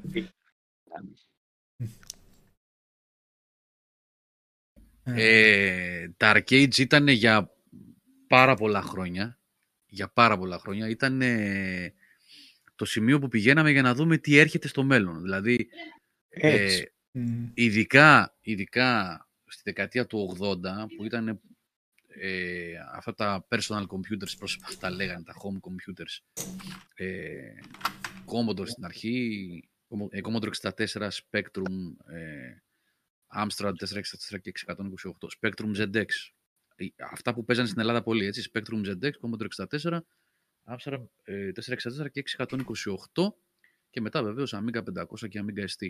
Ε, πάντα και βεβαίως και κονσόλες, έτσι, το NES και το Master System. Πάντα ήμασταν φτωχοί συγγενείς. Πηγαίναμε και παίζαμε το Karnoff, το θυμάστε με το χοντρό, ένα, ένα Ναι, ρώσο ναι. χοντρό που έφτιανε. Το παίζαμε στα arcade και πήγαινε σπίτι μετά να το παίξεις στο Commodore 64 και το παίζες με τρία frames και με 8 χρώματα Ναι, και έλεγες τι ναι. παίζω τώρα. Και πήγαινε στα arcade και έλεγες ρε φίλε, πότε θα το παίξουμε εμείς έτσι. Το Double Αυτό Dragon κράτησε. έτσι. Ναι, αυτό κράτησε μέχρι και το Saturn και το πρώτο PlayStation. Μετά από αυτά, Μμ. ε, η ζυγαριά ήρθε στα Ε, ίσα. στο Dreamcast ουσιαστικά δεν είδαμε ένα προς ένα εκείνο, δεν είδαν και ένα από τα εντυπωσιακά του μηχανήματος. Το Dreamcast ήταν η πρώτη φορά, Νικόλα, που είδαμε καλύτερο port στις κονσόλες από το arcade. Στο πρώτο Soul Calibur. Ναι, Το Soul ε, και Calibur στο Virtua Dreamcast. Striker και τέτοια. Ναι, Πολλά όχι, ήταν. ειδικά το, το Soul Α, Calibur ναι. που ήταν και launch τίτλος, ήταν το πρώτο παιχνίδι που ήταν καλύτερο στην κονσόλα από ό,τι ήταν στις Ναι. καμπίνες. Ήταν το πρώτο παιχνίδι αυτό. Εκεί μετά τελείωσε. Έτσι, πάει. Εντάξει, τώρα το Αλλά- μέλλον, το μέλλον των, ε, των, των ουφάδικων επίσης μπορεί να χαρακτηριστεί άμα κάνεις καλούς VR χώρους πλέον όταν ανέβει η τεχνολογία. Εκεί πέρα Ναι. ίσως Μμ. που ρε παιδί μου ένα μαγαζί θα μπορέσει να έχει μια υποδομή με κάποια PC τα οποία δεν θα είναι για σένα πολύ οικονομικό να έχεις έτσι. Ή και κάποια peripherals τα οποία δεν θα μπορεί να πάρεις που να υποστηρίζουν κίνηση ξέρω εγώ και κάτι για πράγματα. Εξομοιωτές, πιο, πιο... Εκεί πέρα ίσως μπορεί να υπάρξει κάτι παραπάνω. Αλλά ναι, αυτό πάντως ήταν ε, τρομερή η διαφορά στα γραφικά με τα arcades και με αυτά που είχαμε σπίτια μας. Ναι, ήταν μεγάλη Έχει διαφορά. δίκιο ο Ρετρόπολης, εντάξει. Σ- ε, Εννοείται πως χαιρόσουν που το PSP σου και στο Nintendo ή στο Master System το συζητάμε. Βεβαίως και το χαιρόσουν. Ναι. Κοιτάξτε, να σας πω κάτι. Εγώ θυμάμαι σαν χτες. Σαν χτες το θυμάμαι αυτό. Είναι αυτές οι φάσεις, ξέρεις, ρε παιδί μου, έχεις κάνει, ξέρω εγώ, χίλιες φάσεις πιτσιρικάς με την παρέα σου και είναι πέντε, ξέρω εγώ, που τα έχεις φωτογραφίσει. Θυμάμαι σαν χτες να πηγαίνουμε στο κέντρο της Αθήνας να αγοράσουμε το Outrun γνήσιο για τον Commodore 64. Παίζαμε το Outrun στις καμπίνες, το οποίο ήταν ένα Είχαμε χαζέψει με το Outrun, έτσι, το 88, 87, 87 ήταν το Outrun. Το πρώτο Outrun, έτσι. Λοιπόν, και λέγαμε πάμε να πάρουμε το Outrun, βγήκε στον Commodore 64. Και πηγαίνουμε στον πειρατή εκεί κάτω στο κέντρο της Αθήνας, Μας κάνει τις κόπιες μας, γυρίζουμε με την κασετούλα μας, βάζουμε την κασετούλα στο σπίτι ενός κολλητού. Είχαμε πάει, που είχε Commodore 64 και αυτός. Press ε, load ε, αστεράκι, ξέρω εγώ, πατάγαμε, enter για να ξεκινήσει. Press play on tape οι παλιοί καταλαβαίνουν τι λέω τώρα. Και ξεκινάει και με τα χρωματάκια που έκανε και τα λοιπά. Και ξεκινούσε το Outrun στον Commodore 64. Είχες ρε, ρε, πάνω ε, που λες ε, την ευχαρίστηση ότι το έπαιζες στο σπίτι. Βεβαίως και την είχες εννοείται προς το ναι. Αλλά μόλις ξεκινούσε, σε έπιανε λίγο ένα σύγκριο. Λέγες τώρα τι είναι αυτό, δεν είναι το Outrun έτσι όπως το ξέρω. Και έμενε λίγο με τη γλύκα. Για ποιο λες, sorry, σε έχασα λίγο. Outrun, σε ποια έκδοση; Commodore 64. Α, να το πω. Για βρες το, να το βρει τώρα, μας τρελάνε Μαρκό, να το βρει, να το βάλει το, να το δείτε κιόλας. Και, ε, και βρες και το πρωτότυπο. Το πρωτότυπο εντάξει είναι. Και δεν είναι μόνο τα χρώματα και τα γραφικά, είναι και τα frames, είναι και η αίσθηση της κλίμακας. Το Outrun ήταν γρήγορο παιχνίδι κιόλας. Το τιμόνι. Εντάξει. Και τιμόνι. Βεβαίως, Και τιμόνι. Και, ναι. και δύο ταχύτητες και δύο ταχύτητες. Χάει και λέω. Καλά, ταχύτητες είχε. Να το, να το. Ε, το βρήκε. Να το. ναι, να, έτσι όπως το βλέπεις εδώ, ναι, έτσι ναι. όπως το βλέπεις, είναι σαν κάτι πρώιμα ηλεκτρονικά παιχνίδια που ήταν στατικές φωτογραφίες και Tiger Electronics που γύριζε ταινία από πίσω, που γύριζε ταινία και, ε, καταλάβατε, γύριζε ταινία από πίσω και νομίζεις ότι ναι, ναι, ναι, ναι. ναι. μαθαίνει οδήγηση, σε, κάνει τον καθηγητή οδήγησης έτσι που τι εκπαιδεύει τις κοπέλες σε ένα πράγμα, μια ταινία που την οδηγού. Δεν ξέρω αν το έχετε δει. Δεν ξέρω ποια ταινία είναι εργά μου το. Τρέχει μια ταινία και πρέπει να αποφύγεις τα μάξια, ρε παιδί μου. Ναι, ναι. ναι. ναι. Έτσι. Και χαρακτηριστικά όταν σπίνιαρε, γιατί τώρα δεν έχω ήχο από το τέτοιο, πρέπει να ήταν σε πιο κνευριστικού ήχους αυτός. Το σπινιάρισμα του Outrun σε αυτό το Commodore. Ναι, ναι, ναι. Ένα, ναι. ένα, ένα Καλά θυμάσαι. Καλά θυμάσαι. Ναι. έβγαζε, ρε παιδί, ναι, ναι, ναι, ναι. Ορίστε, βλέπεις εδώ το Outrun από τα arcade, το ίδιο πράγμα, δεν καταλαβαίνεις διαφορά. Το βρήκες. Από τα arcade, ναι, εντάξει. Ε, ναι, εντάξει, κοίτα τώρα εδώ, ας πούμε. τι να συγκρίνεις. Δηλαδή, ναι, τώρα ο φτωχός ο κόμμοντο, ας πούμε, τι να κάνει, πώς θα το κάνει αυτό το πράγμα, δεν είναι. Εντάξει, ναι. Είναι λάθος. Βάλει... Ναι. ναι, το aspect, ναι, ναι. Και δεν φαίνεται το αυτοκίνητο. Ναι, Αλλά ναι, και πάλι φαίνεται μας, διαφορά νομίζω. Ναι, τη τρώγαμε τις ήττες μας εκείνη την εποχή. Μιλάμε ότι αυτό στα, στα frames η διαφορά είναι χαοτική, έτσι. Αυτό είναι 60. Ναι, στα αρκετές είναι 60. 60 frames. Ναι, ναι, ναι, αυτό μπορεί να είναι και 60. Ναι. 60. Όχι πρέπει να είναι, θα είναι 60, δεν νομίζω. Ναι, ναι, ναι. Και στον Commodore ήταν 12. Ναι. ναι. Εντάξει, εκεί, εκεί τα βλέπαμε και διαφορετικά. Έχει κάτι παιχνίδια όμως, παιδιά, στο Commodore 64 που τρώγαμε. Τι ώρες, το θυμάστε, δεν ξέρω αν τα ξέρετε. The Last Ninja, τα ξέρετε. Το Rana Rama. Μόνο παλιά παιδιά, πρέπει να είναι 40 για να τα ξέρουν αυτά. Το The Last Ninja είχε και πολλά sequels. Ιστορικό παιχνίδι. Ψιλοϊσομετρικό, μπροστά από την εποχή του. Ε, το Rana Rama ένα dungeon crawler με ένα βάτραχο ήταν. Τι πράγμα γι' αυτό, τι, τι ώρες επί ωρών τρώγαμε. Γιατί περιορισμένα πράγματα λέει, να, ωραίο, κοίτα το Outrun που φαίνεται. Mm. Κοίτα, αυτό φαίνεται ωραίο και σήμερα έτσι το Outrun. Α, ναι, μια χαρά και Μια χαρά. Πού να το έχεις σε καμπίνα, να βρεις σε καμπίνα με το τυμπόδε.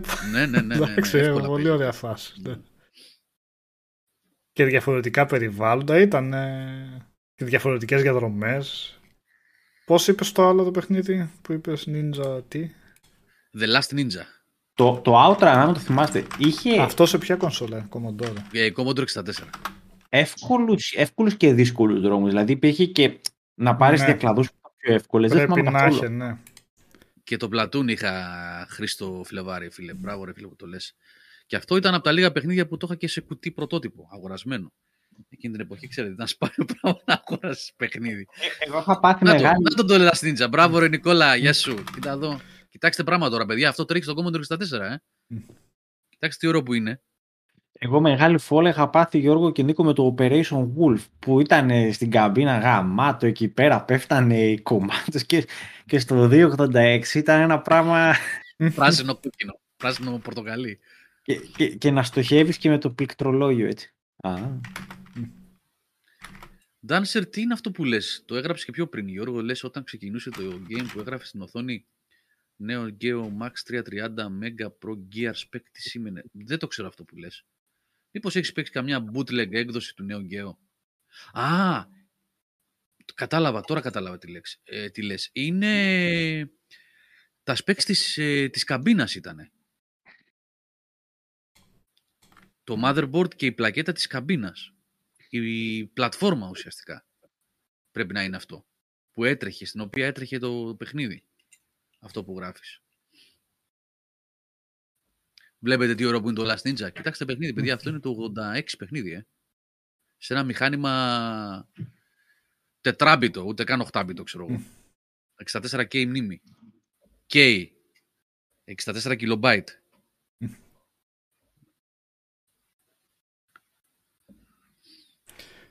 Αυτά Ναι, ναι, ναι.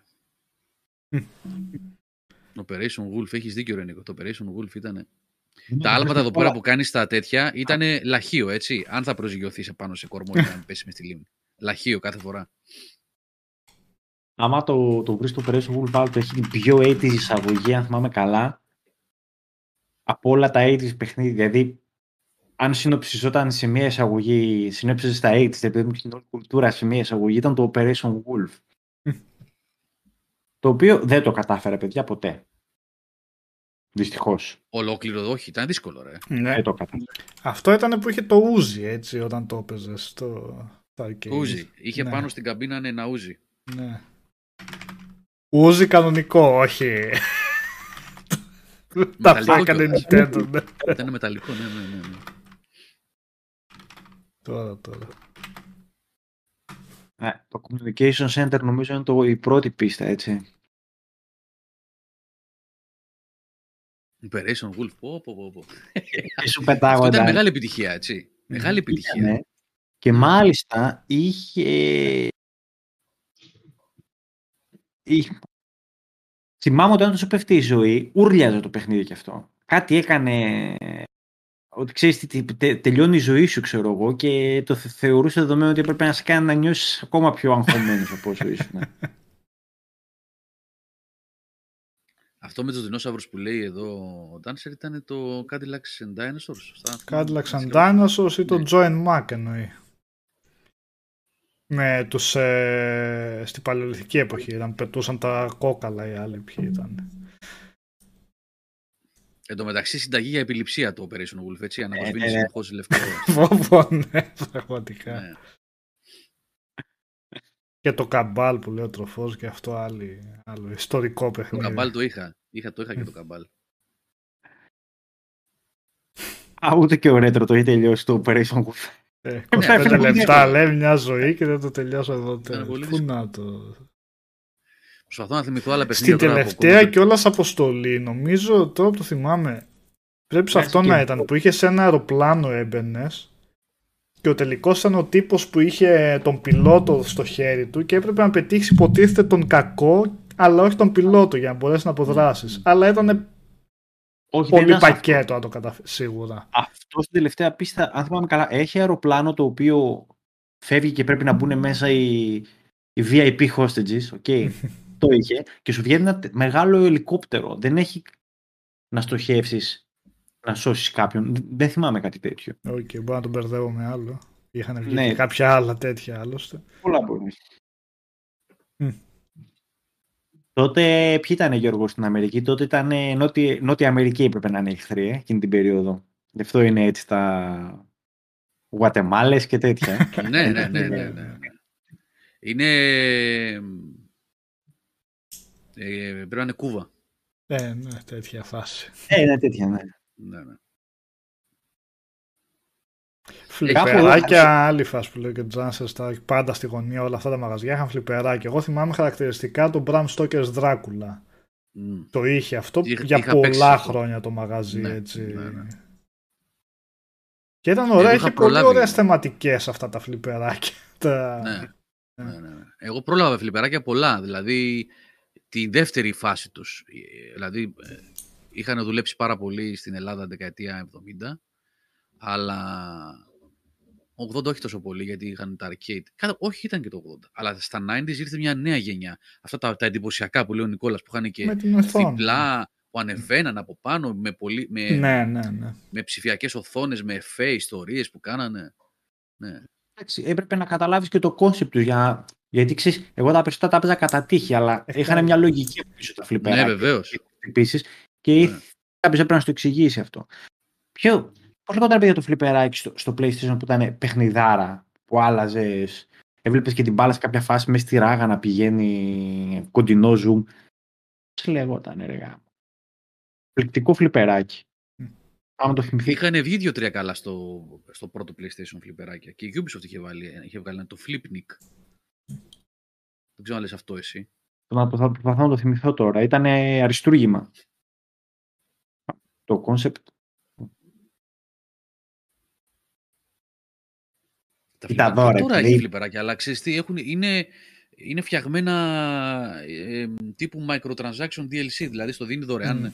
ένα τραπέζι και μετά Α. το κάθε τραπέζι Ναι, ναι. πρέπει να σκάσεις ένα σκασμό λεφτά για να το πάρεις. Pinball Fantasy, λέει ο Σταύρος. Όχι, δεν το θυμάμαι αυτό.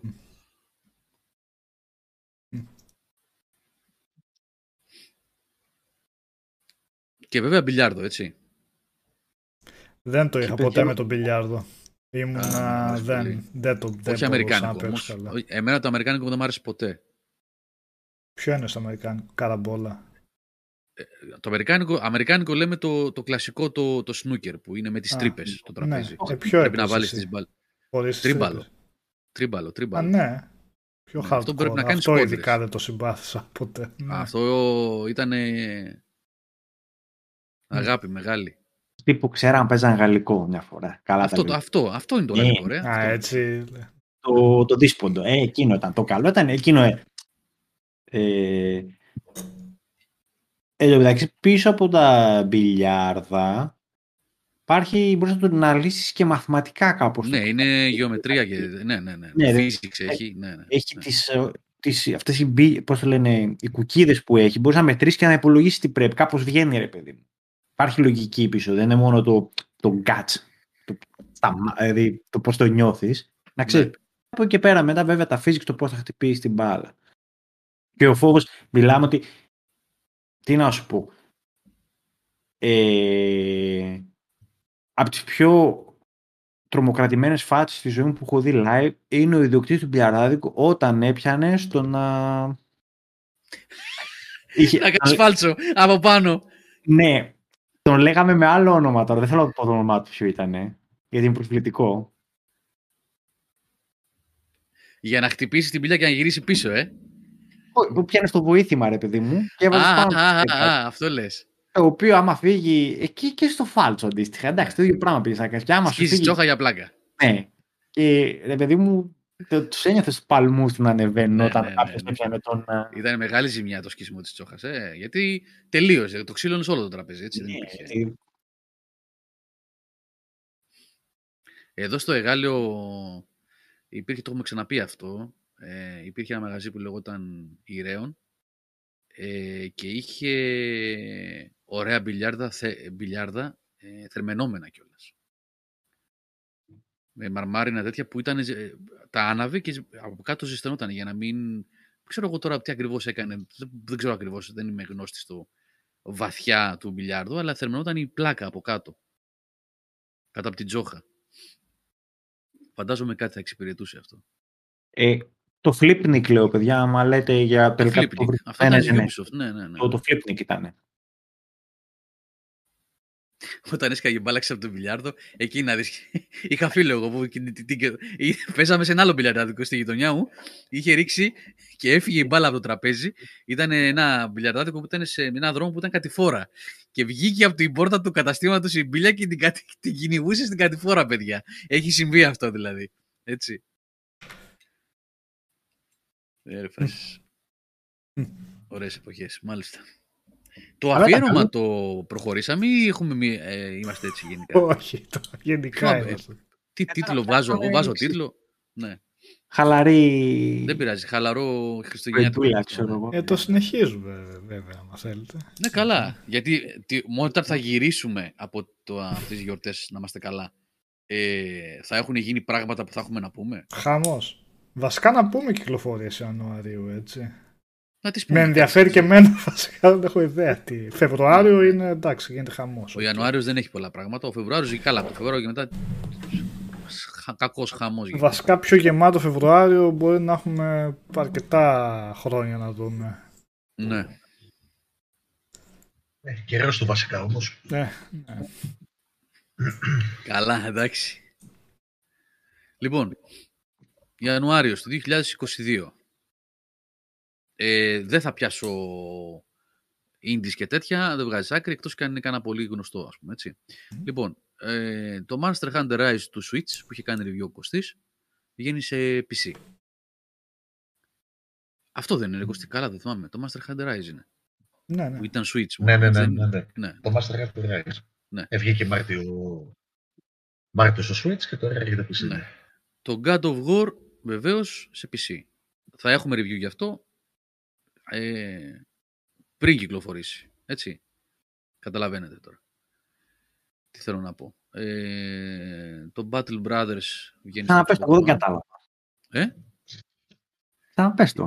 Και θα έχουμε review πριν κυκλοφορήσει. Ήταν δυσνόητο. Για πες άλλη μια φορά να το καταλάβω. Θέλω να πω για να έχουμε review πριν κυκλοφορήσει, καταλαβαίνετε. καταλαβαίνετε. Ναι.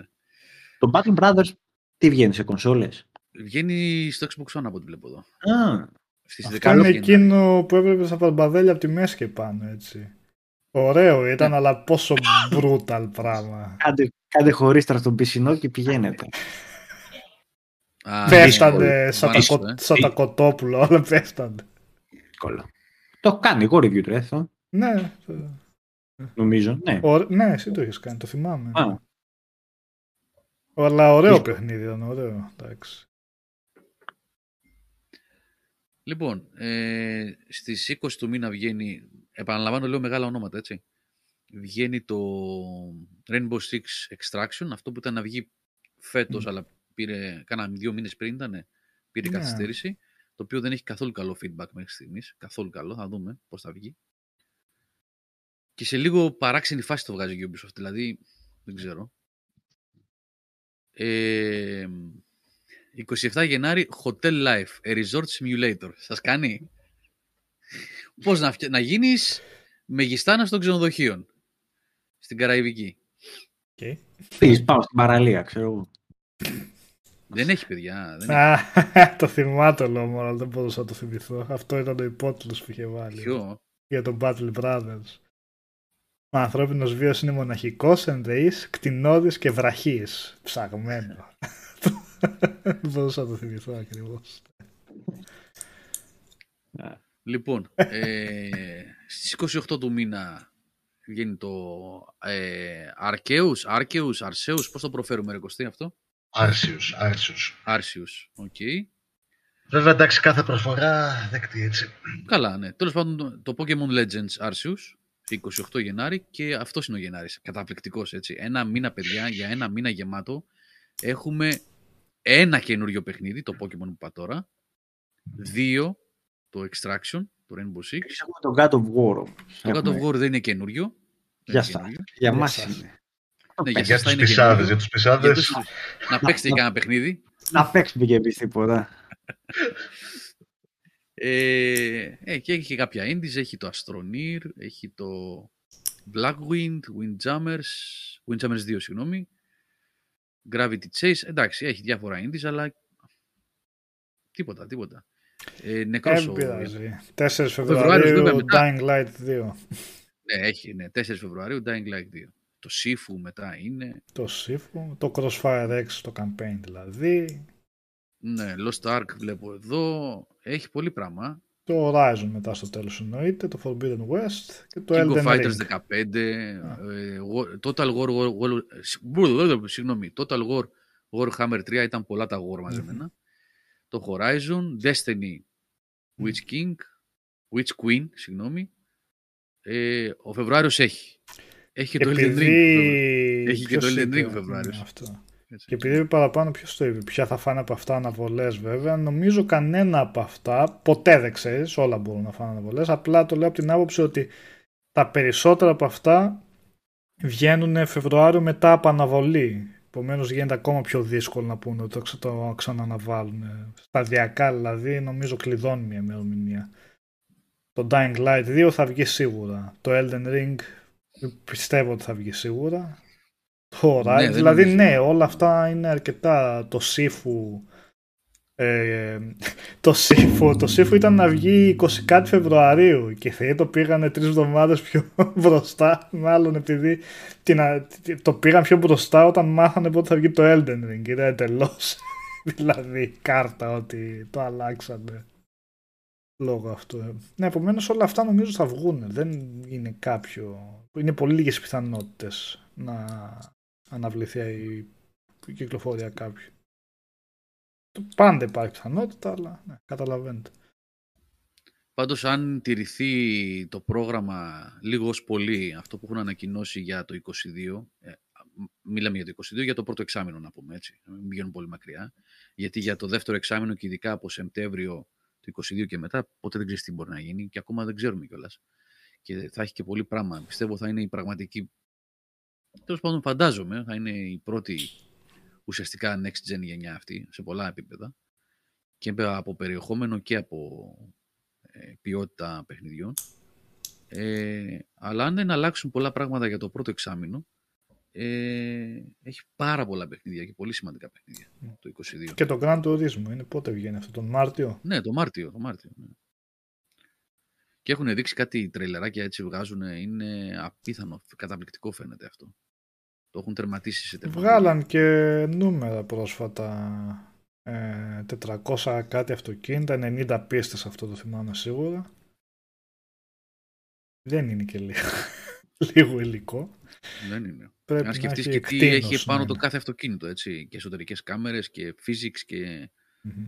έτσι, λεπτομέρεια μέσα στο, στα ταμπλό. Είναι είναι πολύ πράγμα. Ε, ναι. Θα έχει χρόνο δεν θα έχουμε, παιχνίδια θα έχουμε σίγουρα. Ναι. Ειδικά το Φεβρουάριο, το Φεβρουάριο και μόνο θα δημιουργηθεί ένα backlog. Τρελό. Ναι. Εδώ θα είμαστε παιδιά και θα τα βλέπουμε και τα συζητάμε. Το leak που γράφεις είναι από το καλοκαίρι έχει ακουστεί αυτή. Και τον Ποιο Grand είναι Theft το- ποιο Auto. λες; Ναι, Ο ότι θα Star αναβάλει. που αναφέρει, ναι. Ναι, είναι πολλών μηνών φήμη, δεν ξέρω Α, α, για... κατά πόσο ισχύει. Μακάρι. Αυτό που λες ε, Φόρης, ο Φόρης Ελλάς εδώ φίλος γράφει, ισχύει βεβαίως και δεν ισχύει απλώς για τις κονσόλες. Λέει δυστυχώς και το 22 θα είχε λείψει σε hardware. Όπως το λες είναι, σε hardware γενικά. Δεν θα αλλάξει αυτό. Μπορεί, να- μπορεί αναλόγως στην, τις συνθήκες να ενδεχομένως να βελτιωθεί λίγο, ε, αλλά ότι θα υπάρχει πάλι πρόβλημα και το 22 σε όλα τα επίπεδα και σε κάρτες γραφικών και σε κονσόλες. Γενικά σε semiconductors, έτσι, θα, υπάρχει, θα συνεχίσει να υπάρχει έλλειψη. Ε, ο Φόρης ρωτάει επίσης το Grand Turismo είναι μόνο για PS5. Έχω την εντύπωση ότι είναι και για 4. Ε, PS4. νομίζω είναι και για 4. Ε, νομίζω είχαν πει ότι είναι και για 4. Ε, κάτσε να το δούμε. Το Grand Turismo 6 είναι έτσι. Έχω Εφτά. χάσει και το 7. Αυτά, ναι. Θα σου πω τώρα. Φόρη, το Gran Turismo 7 θα βγει και το 4. Και στο 4. Ε, τον 4 Μαρτίου.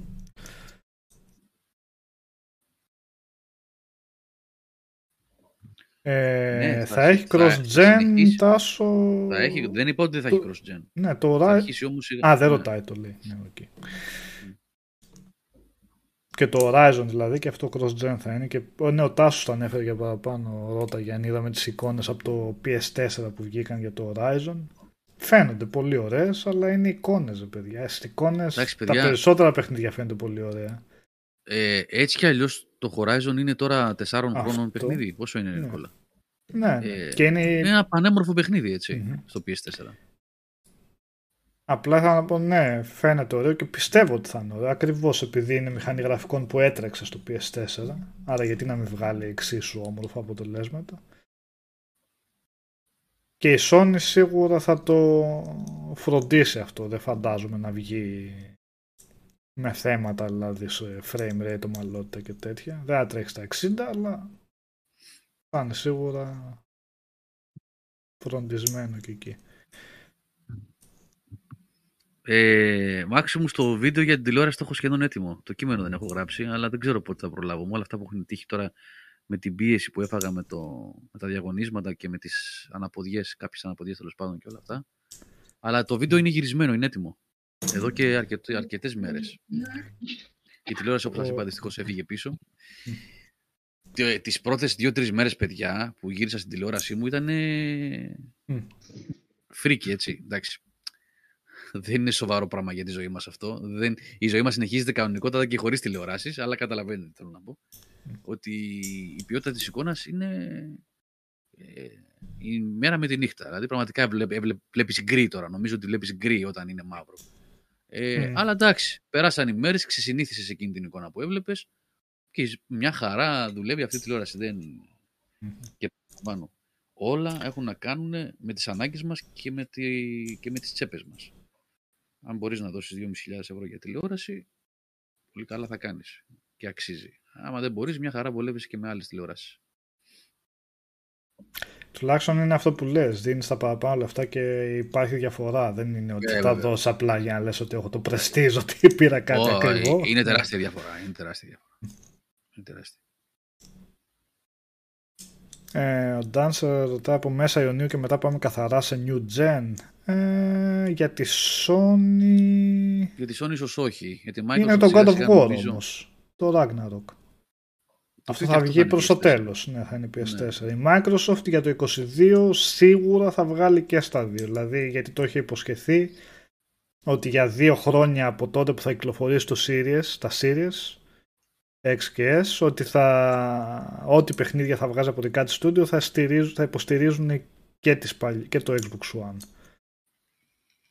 Οπότε η Microsoft πάει το 23 για αποκλειστικά Next Gen. Αυτά όμως παιδιά για όσον αφορά console holders. Έτσι. Από εκεί πέρα κάθε εταιρεία third party αποφασίζει η ίδια τι θα βγάλει. Και υπάρχουν διάφορες, διάφορα παιχνίδια που θα βγουν όπως έχουν βγει ήδη μόνο Θα είναι και αυτή η χρονιά. Θα έχει και αυτή η χρονιά πολύ ναι. cross-gen γιατί λόγω των συνθηκών. Δηλαδή ναι. υπάρχει μια τεράστια εγκατεστημένη βάση PS4 και Xbox One δεν υπάρχουν κονσόλες PS5 και ούτε θα υπάρξουν σε ικανοποιητικό βαθμό εννοώ, έτσι, για να ε, δημιουργηθεί μια νέα αγορά και να γίνονται πωλήσεις εκεί. Οπότε σου λέει, επενδύω εγώ εκατομμύρια δολάρια σε παιχνίδια, πρέπει κάπου να πουληθούν, πρέπει να βγουν και PS4, πρέπει να βγουν και Xbox One. Πιστεύω όμως ότι γενικά το 22 θα είναι η πραγματική μεταβατική χρονιά.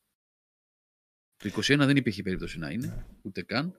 Αλλά το 22 θα έχει μεν cross-gen, αλλά θα είναι πλέον, θα αρχίζουν να γίνονται βήματα προς... Ε, δηλαδή θα βλέπουμε όλο και περισσότερα παιχνίδια που θα mm. μένουν στα... ναι. Είναι λίγο περίεργο, Γιώργο, που έγινε το αντίθετο αυτή τη φορά σε σχέση με την προηγούμενη γενιά. Στην προηγούμενη γενιά υπήρχε περισσότερη αυτονία κονσολών για να πάρεις, αλλά είχε πολύ μετριότατο, πολύ χλιαρό ξεκίνημα από τίτλους ενώ αυτή η γενιά μπήκε πιο δυνατά. Αυτή την εντύπωση ναι. μου δίνει βασικά. Γιατί αν θυμάσαι στην προηγούμενη γενιά, πόσες φορές λέγαμε φτάνει με τα remaster, φτάνει με τα remaster, βγάλτε κάνα παιχνίδι, βγάλτε κάνα παιχνίδι. Είχαμε μείνει με τους launch τίτλους, δεν ξέρω εγώ για πόσο καιρό. Ε, τώρα το αντίθετο. Αλλά σαν χρονιά το 21, πρώτη χρονιά ουσιαστικά των, της νέας γενιάς, μια χαρά πήγε. Μια χαρά πήγε. Ε, να απαντήσω λίγο στην ερώτηση του Maximus εδώ που λέει για το πάνελ. Αυτό το, ε, ε, η Α90, η Α90J φοράει το ίδιο πάνελ με την G1. Maximus, το λες σωστά, με τη διαφορά ότι η Sony έχει τοποθετήσει πίσω από το πάνελ ένα φύλλο αλουμινίου, τέλος πάντων ένα φύλλο αλουμινίου, υπεραπλούστευση είναι αυτό που λέω τώρα, το έχει ντύσει τέλος πάντων με ένα αλουμίνιο το οποίο σε συνδυασμό με τον επεξεργαστή, τον XR που έχει, δημιουργεί καλύτερη, υψηλότερη φωτεινότητα και καλύτερη εικόνα από την G1 της LG, ενώ έχουν το ίδιο πάνελ. Είναι το πώς χρησιμοποιείται το πάνελ. Δια, διαφέρει δηλαδή στο πώς χρησιμοποιείται στην Α90. Γι' αυτό και τη δίνει ελαφρώ καλύτερη εικόνα. Και η G1 είναι καταπληκτική τηλεόραση. Mm. Μάλιστα. Ε, να κάνω την κλήρωση; Να την κάνεις την κλήρωση. Εντάξει, είναι 11.30, 11 και 20 είναι. Τώρα που είναι και στρόγγυλα τα σχόλια ο αριθμός. Είναι 50, ε. 60. Α, 60. 60 βλέπω εγώ. Ναι. ναι, ναι, ναι, όχι. Πριν από λίγο ήταν 50, γι' αυτό το λέω. Ε, γίνανε κάποια σχόλια έτσι τώρα. Ναι, γίνανε περισσότερα. Λοιπόν, ε, δεν έχω μιλήσει ακόμα με την LG, παιδιά. Δεν, ήταν, η περίοδος αυτή ήταν πάρα πολύ δύσκολη. Ε, θα σας έχω πει ότι θα γίνουν προσπάθειες για tech λοιπόν. προϊόντα. Τελευταία λεπτά, παιδιά, πριν γίνει κλήρωση, δίνω το link, όποιος θέλει. Ναι, πες. Ναι.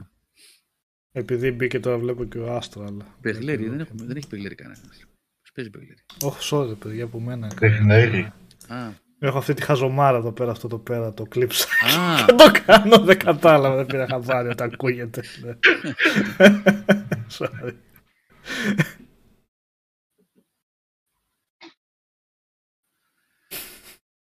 Λοιπόν, ε, πες τώρα, πες, για να μην μείνουμε έτσι, πες και κανένα από το αφιέρωμα, να έχει και λίγο αφιέρωμα μέσα το να webcast αυτό. Το. Να έχει και λίγο, ναι, μέχρι να κάνουν τα τελευταία σχόλια και να κάνουν την κλήρωση. Ε, δεν θυμάμαι αν είχαμε, είχαμε πει. Ε, δεν πειράζει, θα το πούμε. Γιατί πάει αυτό μαζί με απογοήτευση και. Πρέπει να το είχαμε πει. Με απογοήτευση και έκπληξη. Άλλο παιχνίδι. Βέβαια για το Avengers. Το Παναγία μου. Της, ναι. ε, της, ε, της Crystal Dynamics.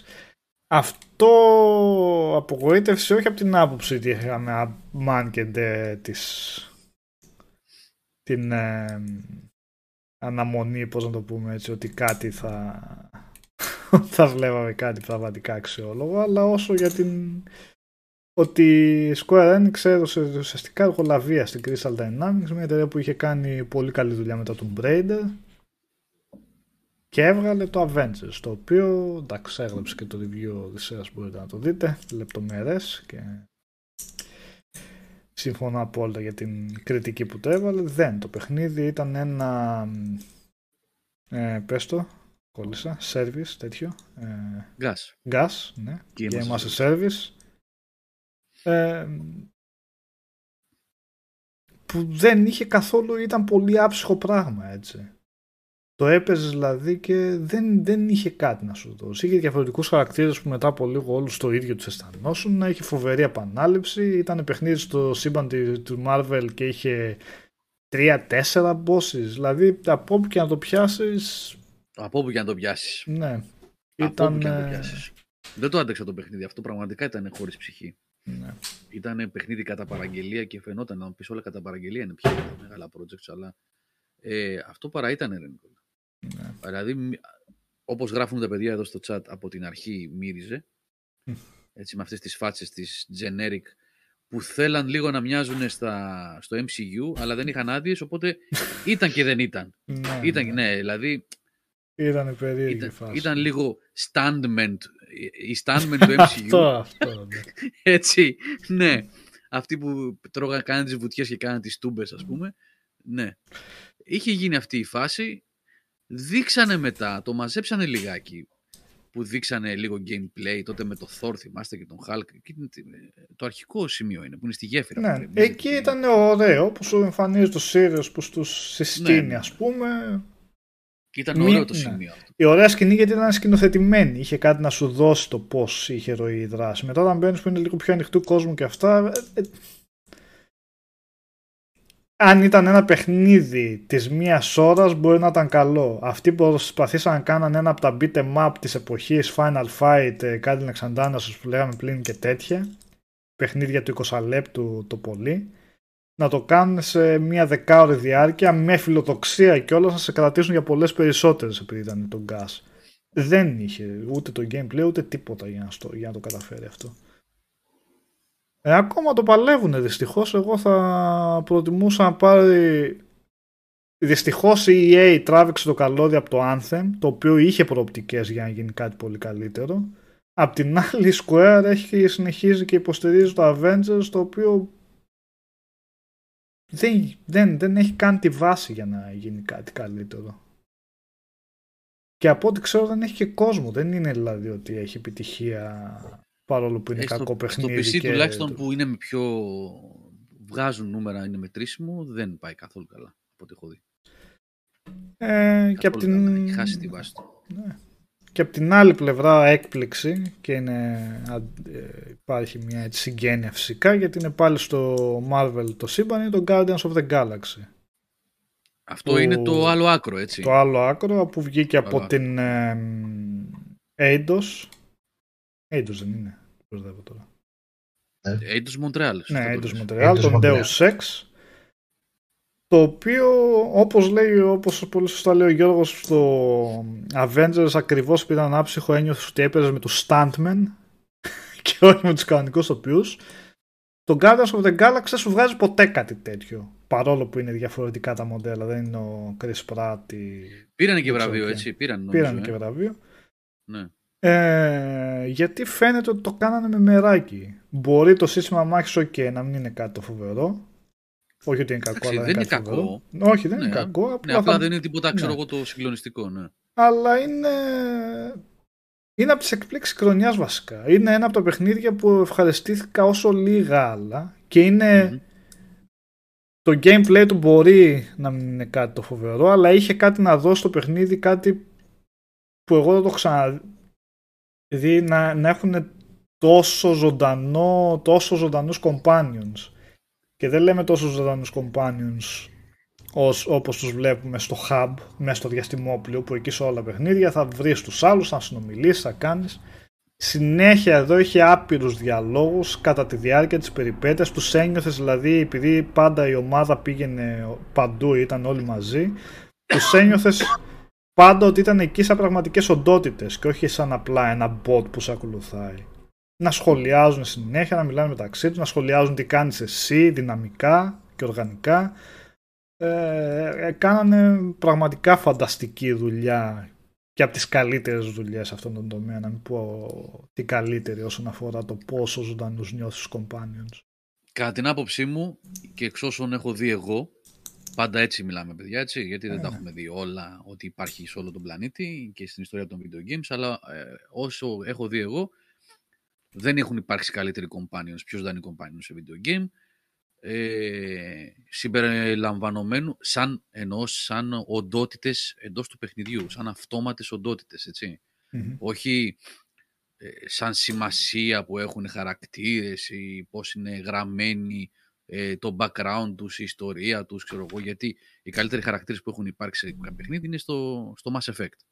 Ενώ το background mm. τους, ποιοι είναι, από πού έρχονται, mm. τι έχουν να κάνουν κτλ. Αλλά σαν ε, αυτόνομες οντότητες μέσα στο παιχνίδι, οι καλύτεροι companions που έχω δει εγώ σε παιχνίδι ποτέ είναι στο Guardians of the Galaxy. Το είχαμε ξαναπεί και όταν το είχαμε παίξει και είχε πρωτοβγεί. Αυτό δεν το χάνετε όσοι παίζετε single player παιχνιδια Δεν το χάνετε δηλαδή. Δεν μπορεί να λείπει από τη συλλογή σας αν σας αρέσουν τα καλογραμμένα με καλή διάρκεια. Ήταν ένα 20 ώρο, παιδιά, έτσι. Ναι, ήταν, ναι. Ήταν. Ε, Όμορφα γραφικά, ωραία τοπία, ωραίο art direction, καταπληκτική γραφή. Καταπληκτική γραφή. Δεν το χάνετε αυτό. Θέλετε να το πάρετε όταν πέσει στα 20 ευρώ, θέλετε να το πάρετε στα 70, ναι. θέλετε να το πάρετε, δεν ξέρω εγώ, στο Plus. Ε, βάλτε το στη λίστα σας αυτό το παιχνίδι. Δεν, δεν, δεν πρέπει να λείπει. και δεν είναι ανάγκη να είστε, δεν χρειάζεται να είστε φαν του MCU. Είναι αυτόνομο και βασικά θα έλεγα ναι. ότι πιο πολύ έχει να κάνει με το αν είστε φαν του space opera ας πούμε.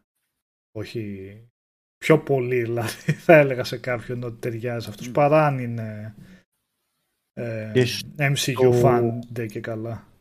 Στο Steam είναι σε προσφορά το παιχνίδι, σε 35 ευρώ έτσι. Ε, εντάξει, VFM είναι κανονικά 30 ευρώ αυτό το παιχνίδι. Ο Λετέφτε Γιατί λέει- είναι και ναι, μπαμπάτσικο, έτσι. Είναι 20 ώρες, δεν είναι. Ναι, είναι. Λετέφτε λέει, λέω Γιώργο παίξα Planescape Torment, το βάζει κάτω εύκολα το Mass Effect. Ε, τώρα, Ε, αυτά τα εγώ δεν συγκριτικά ξέρω, το δεν ένα το- βάζει κάτω το άλλο και αυτά. Εντάξει. και τα δύο έχουν κορυφαίους στους companions και γραφή φαντάζομαι εννοείς, και τα δύο είναι κορυφαία τώρα. Δεν, ξέρω, δεν νιώθω την ανάγκη να βάλω το ένα πάνω από το άλλο. Και είναι και διαφορετικά εντελώς. Ε, Για το σύστημα μάχης, Μπάμπη, το είπαμε. Δεν είναι, το σύστημα μάχης δεν είναι ραφιναρισμένο, δεν είναι το δυνατό του. Δηλαδή, αν Μμμ. γυρίζαμε στο 1990 που βάζαμε βαθμολογίες γραφικά ε, 9, ήχος 8 και τέτοια, ναι. ε, ναι, αν το κάναμε αυτό, που δεν το κάνουμε, ε, αλλά γιατί είναι όχι ετεροχρονισμένο, είναι άστα να πάνε, ε, το, το gameplay σε ό,τι έχει να κάνει με τη μάχη ήταν, είναι το πιο αδύναμο χαρακτηριστικό Ναι. του Guardians of the Galaxy. Είναι η αλήθεια είναι ότι είναι το πιο αδύναμο χαρακτηριστικό, αλλά είναι το πιο αδύναμο σε σχέση με τα υπόλοιπα. Ναι. Δεν είναι κομμάτια του, κακό, γιατί είναι απλά, κακό. ναι. Ναι. απλά εστερεί γιατί... Ακ- ναι, ακριβώς αυτό. Μμ. Όλα τα υπόλοιποι τομεί. Ήθελε το κάτι παραπάνω για να είναι πλέον να ξεφεύγει πολύ το παιχνίδι σαν Ναι, ποιότητα. ναι, ναι. Ή και στο platforming να έχει. Αλλά όχι γενικά. Και 20 ώρες παιδιά είναι πολύ γεμάτη εμπει- εμπειρία από την άποψη κιόλας ότι είναι γραμμικό το παιχνίδι. Σε πηγαίνει κάπου Ναι. πάντα. Και αυτό το Ναι. λέω ως θετικό και μόνο. Άλλα παιχνίδια τα πάνε καλά, Mass Effect στυλ που σε αφήνουν να επιλέξεις άλλες προσωπικές. Ο καθένας αν το καταφέρνει καλά. Οι συγκεκριμένοι το καταφέραν καλά το γραμμικό στο Guardians of the Galaxy. Μια γεμάτη εμπειρία που συνέχεια δεν έχει καθόλου backtracking. Ελάχιστο βασικά, οκ. Συνέχεια σε πάει σε άλλες τοποθεσίες και πολύ ωραία σχεδιασμένες. Και συνέχεια κάτι, κάτι συμβαίνει. Κάτι καινούριο έχεις να δεις σε αυτόν τον κόσμο. Από άποψη σενάριου έστω. Και το πάει καλά και σε σενάριο. Δηλαδή για τα δεδομένα του παιχνιδιού η πλοκή του είναι πολύ καλή. Ε, και πάμε στο πιο ε, τα πιο πρόσφατα απογοητεύσεις. Το Cyberpunk 2077. Δεν θα πω εγώ ότι είναι απογοήτευση στο παιχνίδι σαν παιχνίδι. Δέκα το είχα βάλει και ολόκληρη ιστορία δημιουργηθεί τότε και επιμένω στη βαθμολογία αυτή Στην που έκδοση έβαλα. PC, έτσι. Στην Έχει έκδοση τεράστια PC. σημασία αυτό. Τεράστια σημασία. Έχει τεράστια σημασία ακριβώς γιατί η CD Projekt έβαλε τα χέρια της και έβγαλε τα μάτια της. Η ίδια είχε, τη, θε- είχε θελήσει να το βγάλει και στην προηγούμενη γενιά και τα ξέρετε βασικά ότι έπαιξε, ότι έτρε, τρέχει και έτρεξε χάλια τότε, έτρεχε και ακόμα δεν είναι σε playable κατάσταση ειδικά με τα αρχικά τα μοντέλα PS4 και Xbox One. Θα το πω από άποψη υπο- απογοήτευσης για μένα ότι η CD Projekt φυσικά φταίει για αυτό που έγινε, για αυτό τον κακό χαμό που δημιουργήθηκε, από την άποψη απογοήτευση ότι τελικά ποτέ δεν συζητήσαμε ουσιαστικά για το ίδιο το παιχνίδι. Όποτε μπαίνει στη συζήτηση στο Cyberpunk δεν θα συζητήσουμε ποτέ για το τι έκανε το παιχνίδι. Αν έκανε, ό,τι έκανε, τι δεν έκανε. Δυστυχώς η συζήτηση πάντα εκτροχιαζόταν ε, ε, καλός ή κακός στο πόσο κακό, κακή προώθηση έκανε εν τέλει και πώς βγήκε στις εκδόσεις εκείνες τεχνικά σε τεχνικό τομέα στις κονσόλες, τις παλιότερες και ποτέ δεν μιλήσαμε για το ίδιο το παιχνίδι και γι' αυτό βέβαια τη τελική ευθύνη φυσικά την έχει η CD Projekt. Ε, Εγώ διαφωνώ σε αυτά, μμμ. γιατί δεν, δεν συζήτησα ποτέ αυτό με το... Άμα αυτό είναι το θέμα, δεν το συζητήσαμε ποτέ. ναι. Η κατάσταση του παιχνιδιού στις κονσόλες της προηγούμενης γενιάς δεν έχει κάτι να συζητήσεις. Είναι de facto λάθος, παιδί μου. Είναι Ναι. κακό... Αλλά αυτό δεν, δεν πρέπει να σχετίζεται με το αν το παιχνίδι είναι καλό ή όχι. Για μένα είχε... Δεν ήταν... Γιατί εντάξει, ο καθένας λέει την άποψη, αλλά δεν ήταν αυτό που περίμενα, ρε παιδί μου. Οκ, η γραφή του στα main quest και έχει στιγμές οι οποίες είναι πολύ μεγάλες και ε, που δεν είναι ένα μέτριο παιχνίδι, έτσι. Είναι ένα καλό. Αλλά όταν παίζεις πίσω στις πλάτες του Witcher, μετά το Witcher, έτσι, και έχει, υπάρχουν κάποια πράγματα τα οποία, αν όχι να τα κάνεις καλύτερα, να τα να πατήσεις αυτά και να τα βελτιώσεις, να τα δεις σε ένα άλλο επίπεδο, εκεί πέρα δεν τα κατάφερε. Και μου φαίνεται ότι έφταιγε κυρίως η επιλογή να, να δουλέψουν σε αυτό το ανοιχτό το τύπου looter, shooter πέφτουν συνέχεια πράγματα, δεν του έκανε καλό το παιχνίδι αυτό. Και ότι δεν είχε την αγάπη που είχαν οι δευτερεύουσες αποστολές το... Ε, οι μεγαλειώδεις αποστολές του Witcher εδώ πέρα εγώ δεν, δεν θυμάμαι να... Είχε, είχε πολύ φύρα γύρω-γύρω. Αυτό. Και αυτό που είπε και ο Λουίτζι, ότι την πόλη την περίμενα λίγο πιο ζωντανή. Αυτά ήταν τα, τα παράπονά μου τα μεγάλα τότε και δεν σχετίζεται με το αν είναι καλή ή όχι κονσόλα. Περίμενα κάτι παραπάνω. Αυτό. Αλλά εντάξει, δεν είναι κακό παιχνίδι. Απλά, τι να σου πω, είχα φάει το hype στο... ναι. Μέχρι το είχαν φτιάξει και αυτοί. Το, το είχαν φτιάξει. Ναι, ναι, το... Και καλλιεργούσαν. Δεν πήρα αυτό που περίμενα ότι θα έπαιρνα από αυτό το παιχνίδι. Αλλά εντάξει, είναι ένα γεμάτο 7,5 8 άνετα, ρε παιδί μου. Δεν, για μένα έτσι. Ναι, ναι, ναι. Ωραία παρατήρηση είναι ε, αυτή που κάνει ο Μπάμπης εδώ, ο Μπάμπης Γουναρόπουλος που λέει: Αν δεν είχε βγει. Όπα, έφυγε, γιατί τρέχει το chat. Αν δεν είχε βγει ε, στι προηγούμενε της γενιάς, θα είχε φάει κράξιμο καθόλου κατά την άποψή σας; Ναι, ε, έτρωγε. Τουλάχιστον το PC. Όχι τόσο κράξιμο όμως. Όχι, αλλά έτρωγε κράξιμο. Τώρα στο Steam δεν του ενδιαφέρει στους κάφρους εκεί πέρα αν παίζει καλά στις κονσόλες. Παντηγυρίζαν κιόλας αυτό δεν παίζει καλά στις κονσόλες. Ναι, ναι. Υπήρχαν παράπονα για το παιχνίδι αυτό καθ' αυτό. Γιατί παρακολούθησα ενδελεχώς πώ όταν θέλω. Ναι, ναι. Αυτό που θέλει να ενισχύσεις την άποψή σου και ψάχνεις να βρεις όμοιες απόψεις έτσι το. ναι, ναι, ναι, ναι. Δεν θα είχε φάει τόσο κράξιμο όμως. Αυτή τη στιγμή υπάρχει αυτή η πολλή αρνητικότητα στο παιχνίδι ακριβώς επειδή έγινε αυτό το θέμα με την προηγούμενη γενιά. Και υπήρξε βασικά φοβερή προβολή αυτού του προβλήματος. Δεν λέω κράξιμο, ότι αυτό, έφαγε κράξιμο γιατί θεωρήθηκε εν ολίγης ως μια απάτη και ήταν. Ναι. Έτσι, δηλαδή το πιο πολύ κράξιμο το παιχνίδι το έφαγε γιατί ε, η CD Projekt κορόιδεψε, γιατί αυτό έκανε παιδιά ουσιαστικά. Κορόιδεψε τους, κόνσολ, ε, τους, τους κονσολάδες. Δεν είχε δείξει τίποτα από το παιχνίδι. Δεν έδωσε review codes για αυτές τις εκδόσεις και πουλάγε 60 ευρώ ένα παιχνίδι το οποίο δεν λειτουργούσε. Πολύ απλά δεν λειτουργούσε, έτσι δεν μπορούσες να παίξεις. Το μισό παιχνίδι ήταν σπασμένο. Οπότε το ξύλο το έφαγε κυρίως, εννοώ το μαζικό, δεν λέω ότι δεν υπήρχαν παράπονα σε διάφορα επίπεδα. Εννοείται ότι υπήρχε, εντάξει. Υπήρχαν, συγγνώμη. Αλλά το ξύλο, το ξύλο που το YouTube και το Twitter και κυρίως το YouTube και το Twitter ε, βαράγαν αλίπητα επί δύο-τρεις μήνες πέρσι ήταν για το χάλι στο PS4 και στο Xbox One. Γιατί όσοι μιλάγανε λέγανε στο PC το παιχνίδι τρέχει καλά, αλλά ναι. και πιάνανε. Μετά και ρίχνανε ξύλο. Ε, ναι, δεν... Αυτό λέω, γι' αυτό δυστυχώ. Δεν, δεν, έτρεχε νερό στα PC, έτσι. Ε, δεν έτρεχε. Δεν ξέρω. Βασικά έχω άλλε αντοχέ γιατί και για πολλά bugs είχε bugs το παιχνίδι, αλλά δεν το έπαιζα και μου έμενε αυτό το παιχνίδι. Είναι μπαγκαρισμένο. Δεν είχα τίποτα σπουδαία. Εντάξει, τώρα κάποια κρασαρίσματα ή κάποια bugs πέρα εδώ, εδώ και εκεί δεν με πήραν. Ναι, αυτό, αυτό με τα πολλά δεν έχω. Αυτό, μάλλον έχω άλλες αντοχές για το τι θεωρούμε. Αν δεν είναι δηλαδή game breaking bug, να μπαίνουν εχθροί μέσα στους τοίχους, να σε κρασάρει το παιχνίδι, να κάνει κουλά πράγματα. Τώρα, αν προχωράς και καμία φορά δεις μια γεμιστήρα να μένει στον αέρα, είναι, είναι λίγο πιο δεξιά από ό,τι έπρεπε και αυτά, εντάξει θα κάτσω και να να σκάσω. Ή ήμουν τόσο τυχερός που δεν βγήκανε τόσο ε, εξόφθαλμα σε μένα. Ε, τώρα για αυτό που λέω Λετεύτε έχει ένα δίκιο ίσως αν είσαι follow-up δηλαδή λέει το Witcher 3 πρέπει να δώσεις τουλάχιστον τα ίδια επίπεδα ποιότητας. Είναι το Witcher 3 καλλιεργήθηκε έπειτα από δύο Witcher.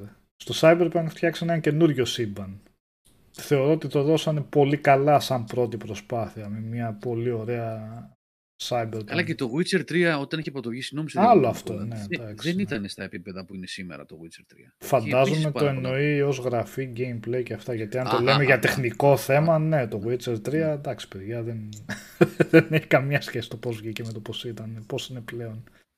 Το Witcher 3 ξεκινάει από μια εκκίνηση ότι έχει τον Γκέραλ, τον οποίο τον Γκέραλ τον αγαπάνε όλοι σαν χαρακτήρα. Δεν, δεν έχω ακούσει να τον πει, με δεν γουστάρω τον Γκέραλ ξέρω, σαν ναι. χαρακτήρα. Έχει ένα πλεονέκτημα από μαμά, ρε παιδί μου. Είχε αυτό το, το τέτοιο του. Αλλά ναι. Τι να πω, αυτή η πρώτη μου μείνε, μου έχει μείνει ρε παιδί μου, η πρώτη αποστολή στο Cyberpunk, το πρώτη, η πρώτη μία-μία μισή ώρα ήταν ένα αριστούργημα ρε παιδί μου. Ως που δεν... ουρανοξύστη, ε. Ναι, ρε, ναι. Μια, μια, μια κινηματογραφικότητα, μια mm. τέτοιο.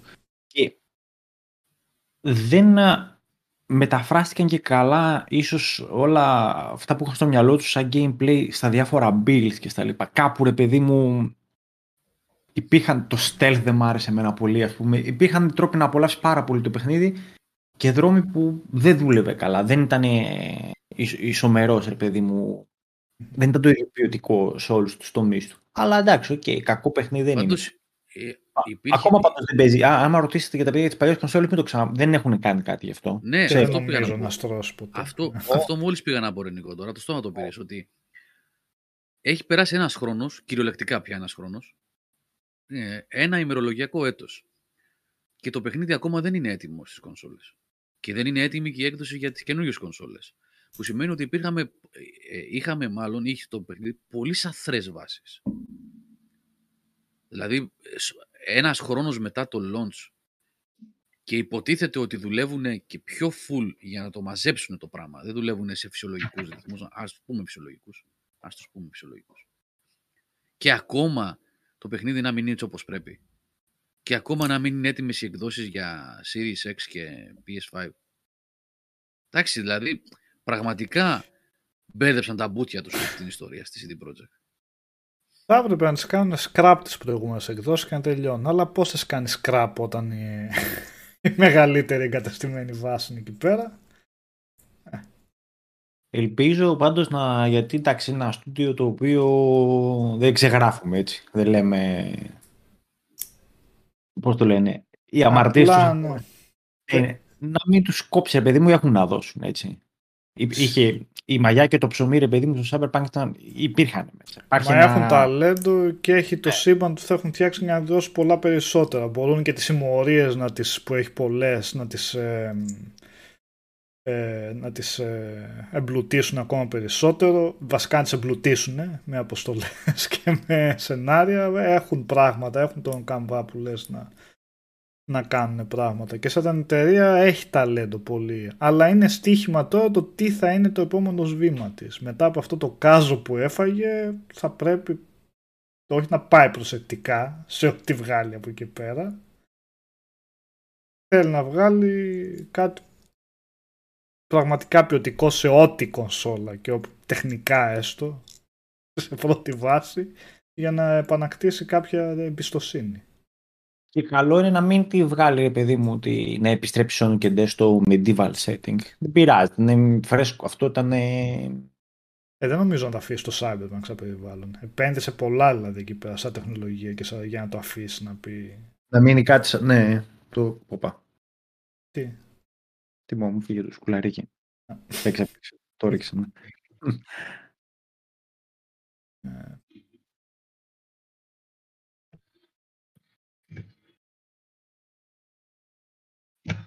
Και αυτό με το Next Gen Update που λέτε, το φτιάχνουν τόσο καιρό που θα πρέπει να έχουν ρίξει όντως δουλειά να δείξουν κάτι εκεί πέρα ε, ουσιαστικό. Δεν ξέρω τι φάση παίζει με Άμα βγει απλά ένα update το οποίο θα διορθώνει όποια bugs έχει και τίποτα παραπάνω, αν τα βάλει κανένα φωτισμό παραπάνω, τότε λες, ok, τι περιμένατε ένα χρόνο για... Γι' αυτό θα πρέπει να έχει κάτι πιο ουσιαστικό. Θα ήθελα να περιμένω λοιπόν. και κάποια αποστολή, κάτι τέτοιο κοινό, αλλά ποιος ξέρει. Ναι. Κάνω κλήρωση, έτσι. Να κάνεις κλήρωση. Περίμενε. Περίμενε. Ναι. Να διώξουμε αυτό το δώρο για να ετοιμάσω εγώ μες στη βδομάδα τα αρθράκια μας με τους υπόλοιπους διαγωνισμούς να, να προχωρήσουμε και αυτά. 67 λοιπόν, σχόλια βλέπω. Α, έχει να είναι και άλλα. Κάτσε να προσθέσω 67 εδώ. 67. Ωραία. Λοιπόν, 67 φαίνεται; Ένα ως 67 ναι. εδώ πέρα. Φαίνεται. Ε, ας πούμε ότι φαίνεται. Λοιπόν, και πατάω... Έλα, ρε. Α, συγγνώμη, το generate. Μισό λεπτό γιατί θα κάνει το gong εδώ πέρα και θα σας κουφάνω πάλι. Πατάω το generate. Αυτό ε, το νούμερο που θα εμφανιστεί είναι ο αριθμός του σχολείου. Μισό λεπτό να πω, δεν τα είπα τα βασικά. Ο αριθμός του σχολείου από, από παλιότερο προς νεότερο, έτσι. Από παλιότερο προς νεότερο. Το παλιότερο, το πρώτο που έγινε είναι το 1, 2, 3, 4, 5 και πάει λέγοντας. Ε, ο νικητής θα παραλάβει αυτό το πακετάκι εδώ, το παλιτσάκι, με τα πέντε προϊόντα, έτσι, πληκτρολόγια κλπ. κλπ. Με δική του χρέωση, πάντα με courier θα το στείλω, όχι ταχυδρομεία και τέτοια πράγματα, με χρέωση παραλήπτη.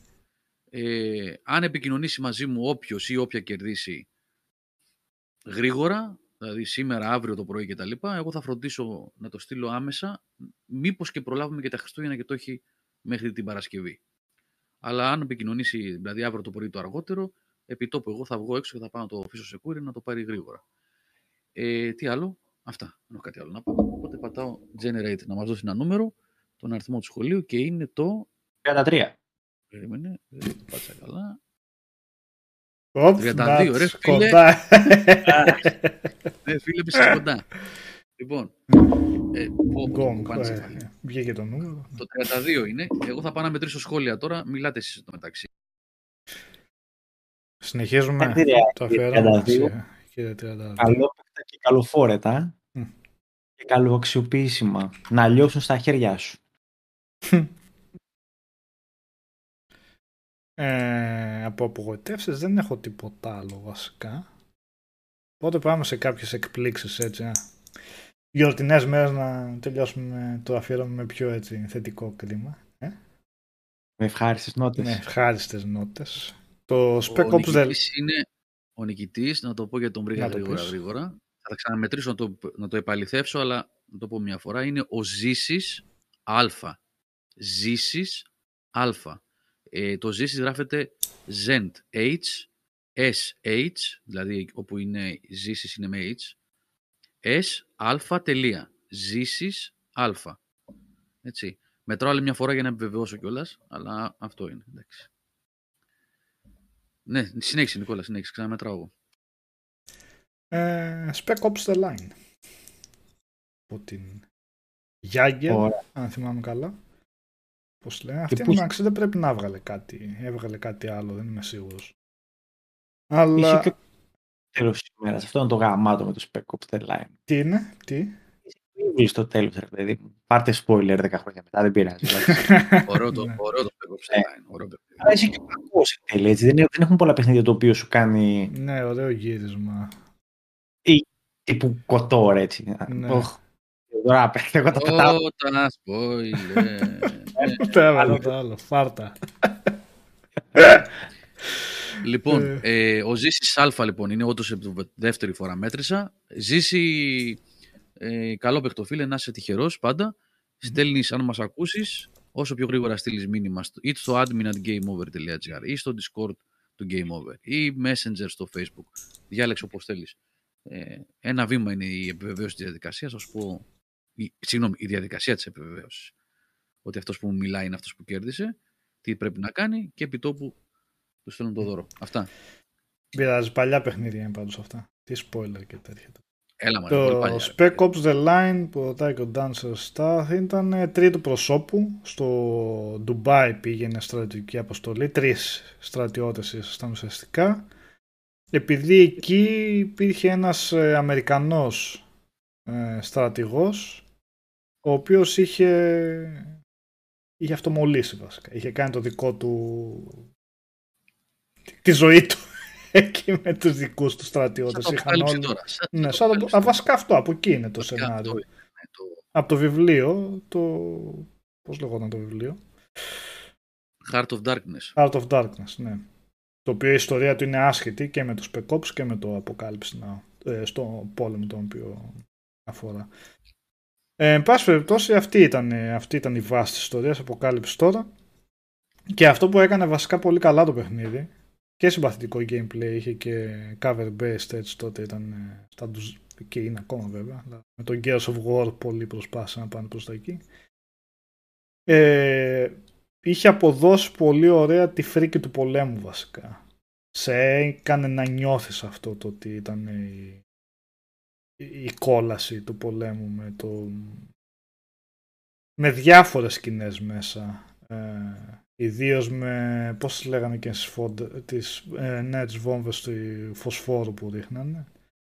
είχε πολύ δυνατές σκηνές και με τον πρωταγωνιστή και τους δύο συμπολεμιστές τους πώς σιγά σιγά πηγαίναν, ναι, πώς σιγά σιγά τους έτρωγε όλο αυτό, όλο αυτό, όλος αυτός ο σκοτωμός που γινόταν και αλλάζανε, τους, τους καταλάβαινες ότι αλλάζανε σαν, ε, σαν, σαν ψυχολογία, τους κατέβαλε αυτό το πράγμα. Ε, Έκανε όλα, όλα σωστά τα έχει κάνει το Spec Ναι. Ωραία, δεν είναι το αριστούργημα του αιώνα, αλλά έχει και ωραία μάχη και ωραίο setting και ωραία τροπή και οι χαρακτήρες που είπες πολύ σωστά και, θα, και όταν θα τελειώσει το παιχνίδι δεν θα πεις «Α, ας πάω στο επόμενο», θα κάτσεις λίγο να ναι. σκεφτείς τι έπαιξα ρε παιδί μου τώρα, σε περνάει από διάφορες ακολουθείς και εσύ λίγο την ψυχολογική κατάσταση του ήρωα, σε, σε, σε πιάνει. Οπότε ναι, μπορεί να μην, να μην είναι αριστούριο με το αιώνα, αλλά είναι ένα παιχνίδι που παίρνεις σε όλα πάρα πολύ καλό έως άριστο, ρε παιδί. Ναι. Δεν, δεν έχω να πω κάτι για το Spec δηλαδή πραγματικά από τις πιο μεγάλες ευχάριστες εκπλήξεις ζωή μου που έχω παίξει. Γιατί το ξεκινάς και λες, κάποια καγκουριά θα είναι, ξέρω εγώ. Άλλο ένα μιλιταριστικό τέτοιο παιχνίδι, σειρά. Τι σειρά. Σου δίνει το κάτι παραπάνω όμως. Ε, μετά έχουμε το Divinity Original Sin ε, από εταιρεία που είχε βγάλει πιο πριν τα τα Divinity βασικά, ίδιο σύμπαν, πώς τα λέγανε όμως τώρα δεν... Divine Divinity. Divine, Divinity, ναι, είχε φτιάξει διάφορα RPG, ε, προσεγγίζαν πιο τρίτου προσώπου έτσι καταστάσεις, τα οποία δεν ήταν κάτι ιδιαίτερο, αλλά με το Original Sin ήταν κάτι ιδιαίτερο. Πολλές επιλογές, πολύ ζωντανός χάρτης, ε, ουσιαστικές ουσιαστικές επιλογές που είχαν βάση και στη λογική, όπως έλεγε συνέχεια. Ε, και ο Αλέξανδρος τότε το χαρακτηριστικό το πρώτο παράδειγμα και εγώ ήταν το πλοίο, ένα πλοίο που είχε εκεί πέρα στην πρώτη περιοχή. Άμα είχες μαγεία μάγο που δημιουργούσε νερό μπορούσες να το σώσεις. Αν έλεγες ότι θα φύγεις από εκεί να κάνεις κάτι άλλο και να επιστρέψεις αυτό το side quest, το πλοίο πλέον είχε καεί και χανόταν το side quest. Είχε δηλαδή πολύ... Πάρει. Ε; Τι είπα, βλακίες λέει. είχε, είχε πολύ φυσικότητα, εντάξει. Με το Original Sin 2 ειδικά, με τον Νίκο περάσαμε φανταστικά. 100 ώρες co εκεί πέρα, ναι. Και όχι μόνο αυτό, μας άρεσε πέρα δηλαδή από όλη την ιστορία, την οποία στο co καλώς κακώς μπορεί να τη χάσει και λίγο, έτσι. Ναι. Κάποια πράγματα θα τα χάσει γιατί πάνω στην κουβέντα, ρε παιδί μου, δεν το ζεις με το immersion που το ζεις αλλά είχε και ένα σύστημα μάχης το οποίο δεν 100 ώρες μετά είχε να σου δώσει ρε παιδί. με τους συνδυασμούς με τα spells, δύσκολες μάχες αρκετές Hard το είχαμε παίξει, hard ε Hard, ναι, ναι. Φυσικά Σκληροί καριόλιδες Είχαμε φάει ξύλο ναι. Είχαμε ένα, ένα boss. Όταν, όταν... Ένα boss.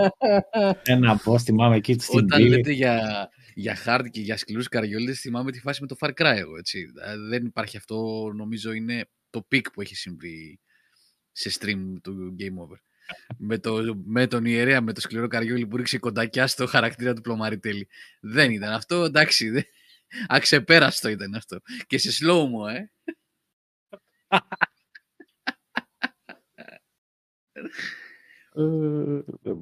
Τι ήταν αυτό, ρε. Τι ήταν αυτό. Εγώ μια παρέθεση εγώ θα σας κάνω να χτίσω. Ναι ρε Κωστή. Λίγο πριν το ξύπνημα αύριο. Μέσα θα μιλήσουμε με τα παιδιά στο chat. Καμές γιορτές να έχετε παιδιά. Με υγεία και ό,τι, ό,τι καλύτερο για την αγριμία. Λοιπόν, με τους υπόλοιπους μιλάμε. Γεια σου ρε Κωστή. Καλό βράδυ. Τα λέμε Καλό βράδυ Κωστή. Γεια σας παιδιά. Παίζει και μια παιχνιδάρα Κωστής τώρα αυτές τις μέρες. Πόσο δύσκολο είναι για κάποιον που δεν έχει ξαναπέξει κάτι αντίστοιχο. Ποιο; Όχι. Το Divinity. Ναι, θα τη βγάλει στην άκρη. Δεν είναι... Αυτά τα παιχνίδια που είναι turn-based και έχεις το χρόνο σου να σκεφτείς και τι πρέπει να κάνεις και δεν κάνεις διαρκή game over στο που πάει για τι έκανα πάλι. Ναι. Έχει και πιο εύκολα παιχνίδια βέβαια. Δεν είναι, δια... δεν είναι τύπου Diablo που θα μπεις μέσα και με την πρώτη θα παράσει και θα κάνεις, αλλά ok. Okay. την... Δεν είναι, δεν είναι, δεν είναι δυσνόητο.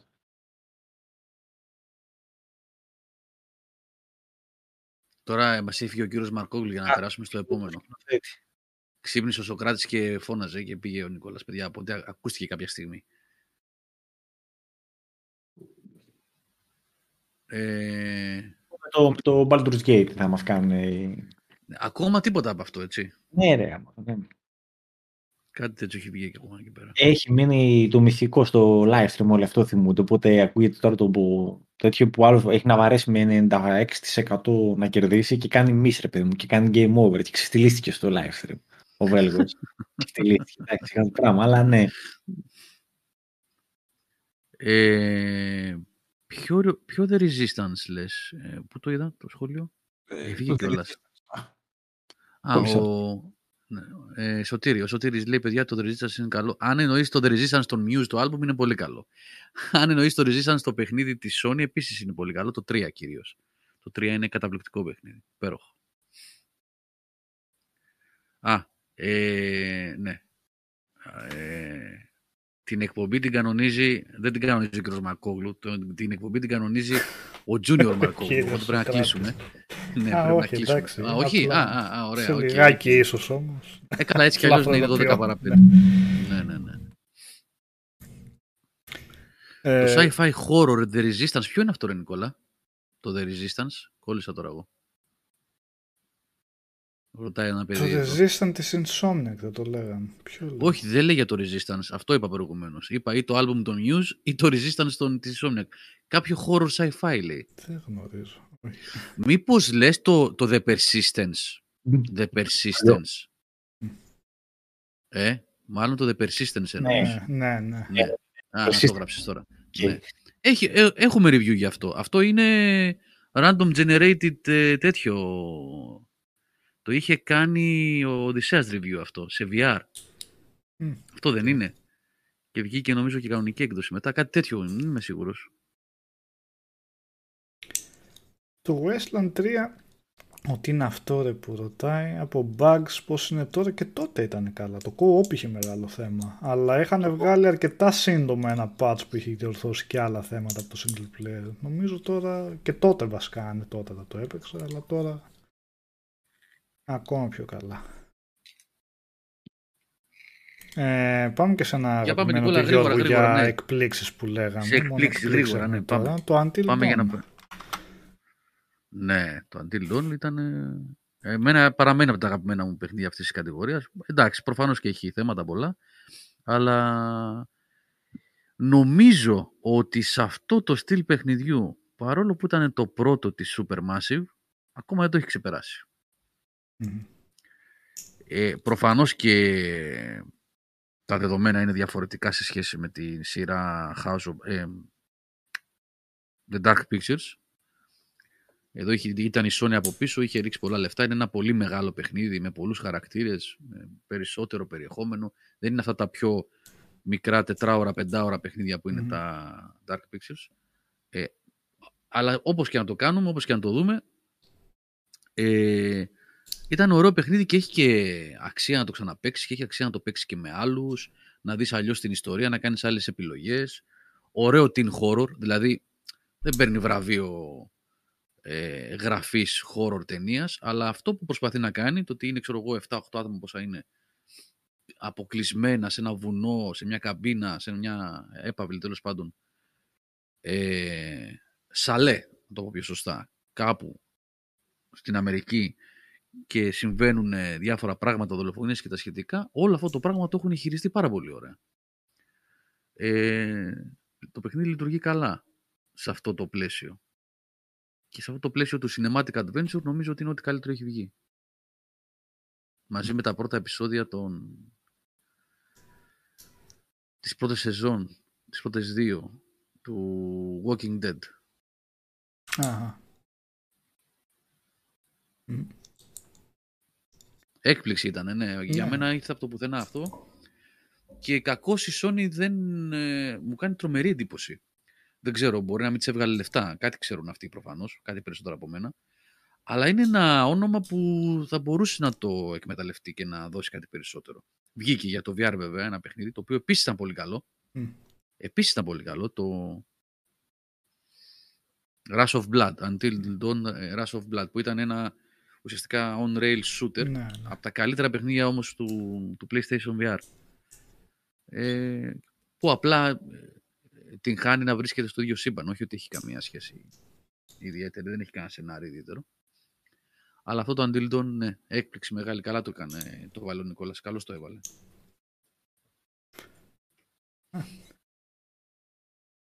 Και Titanfall 2. Ένα υπέροχο campaign, παιδιά. Και από εκεί που δεν υπήρχε Υπέροχο. campaign στο πρώτο. ναι. Ε, Ένα υπέροχο FPS campaign. Με πολύ ωραίες ιδέες. Πολύ ωραίες. Ο, πολύ ωραίο gunplay και με τον Titan και με το... Ε, με το το στρατιώτη. σ- στρατιώτη. Ε, από τα μισά του παιχνιδιού το παιχνίδι απογειώνεται με κάτι levels και κάτι... Τώρα να μην, το, να μην πω ότι είναι spoiler, είναι αυτό τώρα, τέλος πάντων. Το έχουμε ξανασυζητήσει πολλές φορές αυτό. Έχει κάποιες εναλλαγές χρονικές Μμμ. και πηγαίνω έρχεται στο ίδιο σημείο σε διαφορετικές χρονικές περιόδου και αλλάζει όλο το design του επίπεδου. Ε, εξαιρετικό παιχνίδι.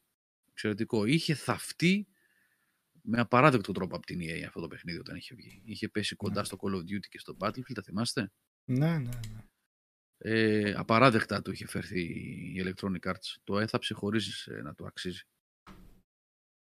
Αν ψάχνετε για ένα πολύ ωραίο campaign FPS 10 ωρών περίπου, ήταν. Νικόλα, μπορεί ήταν και παραπάνω. Α, όχι, όχι. Δε. Όχι, Δεν τόσο όχι ήταν, έτσι. ναι. Τόσο ήταν. ναι. Ε, πού σας λέμε πολλές φορές, δεν σας λέμε ότι μου, λείπει ένα, μου λείπουν παιχνίδια σαν το Singularity. Ε; Ναι. Ναι. Ναι, τέτοια φάση και αυτό είναι. Έτσι. Ε, θα πρέπει να πάμε προσκλήσουμε τώρα κάπου εδώ. Ναι, Ε. ναι, πάμε, πάμε προς κλείσιμο. Πάμε προς κλείσιμο. Μμμ. Το δώρο το δώσαμε, συζητήσαμε για διάφορα πράγματα. Είπατε κι εσείς πολλά πριν έρθω εγώ, οπότε είμαστε... Ε, Νικόλα, το Wheel of Time είναι λίγο σάπιο έτσι. Οχ, Τι δεν σ' άρεσε Ναι. καθόλου. Καθόλου δεν μ' άρεσε. Δεν μπορώ να πω ότι δεν μ' άρεσε καθόλου. Οτιδήποτε είναι λίγο τέτοιο μ' αρέσει, ναι. Αλλά πρέπει να το έχουν πάει καμία σχέση με το, με το βασικό υλικό, έτσι. Α, δεν έχω ιδέα. Πρέπει να τα έχουν κάνει ένα αχταρμά αδιανόητο. Φρύτει ο κόσμος από κάτω. Και κυρίως τώρα, επειδή εγώ δεν τα έχω διαβάσει, καλό είναι να μην παίρνω θέση πάνω σε κάτι που δεν έχω διαβάσει. Και βασίζομαι τώρα στα λόγια άλλων, οπότε θα το αφήσω αυτό παρά έξω. Αλλά από ό,τι βλέπω οι αλλαγές που έχουν κάνει δεν προσθέτουν κάτι στον κόσμο. Να πεις, «Α, αυτή η αλλαγή ξέρω εγώ μου φάνηκε ωραία έτσι, γιατί... Αλλά δεν ξέρω. Δεν το βλέπω καλά πάντως. Έχει καλύτερα επεισόδια πάντως έρχονται. Δεν ξέρω αν τα έχεις δει όλα. Έχω δει Το, μέχρι στο το... 7 έχουν βγει. Το 7 δεν το έχω δει, έχω δει μέχρι το 6.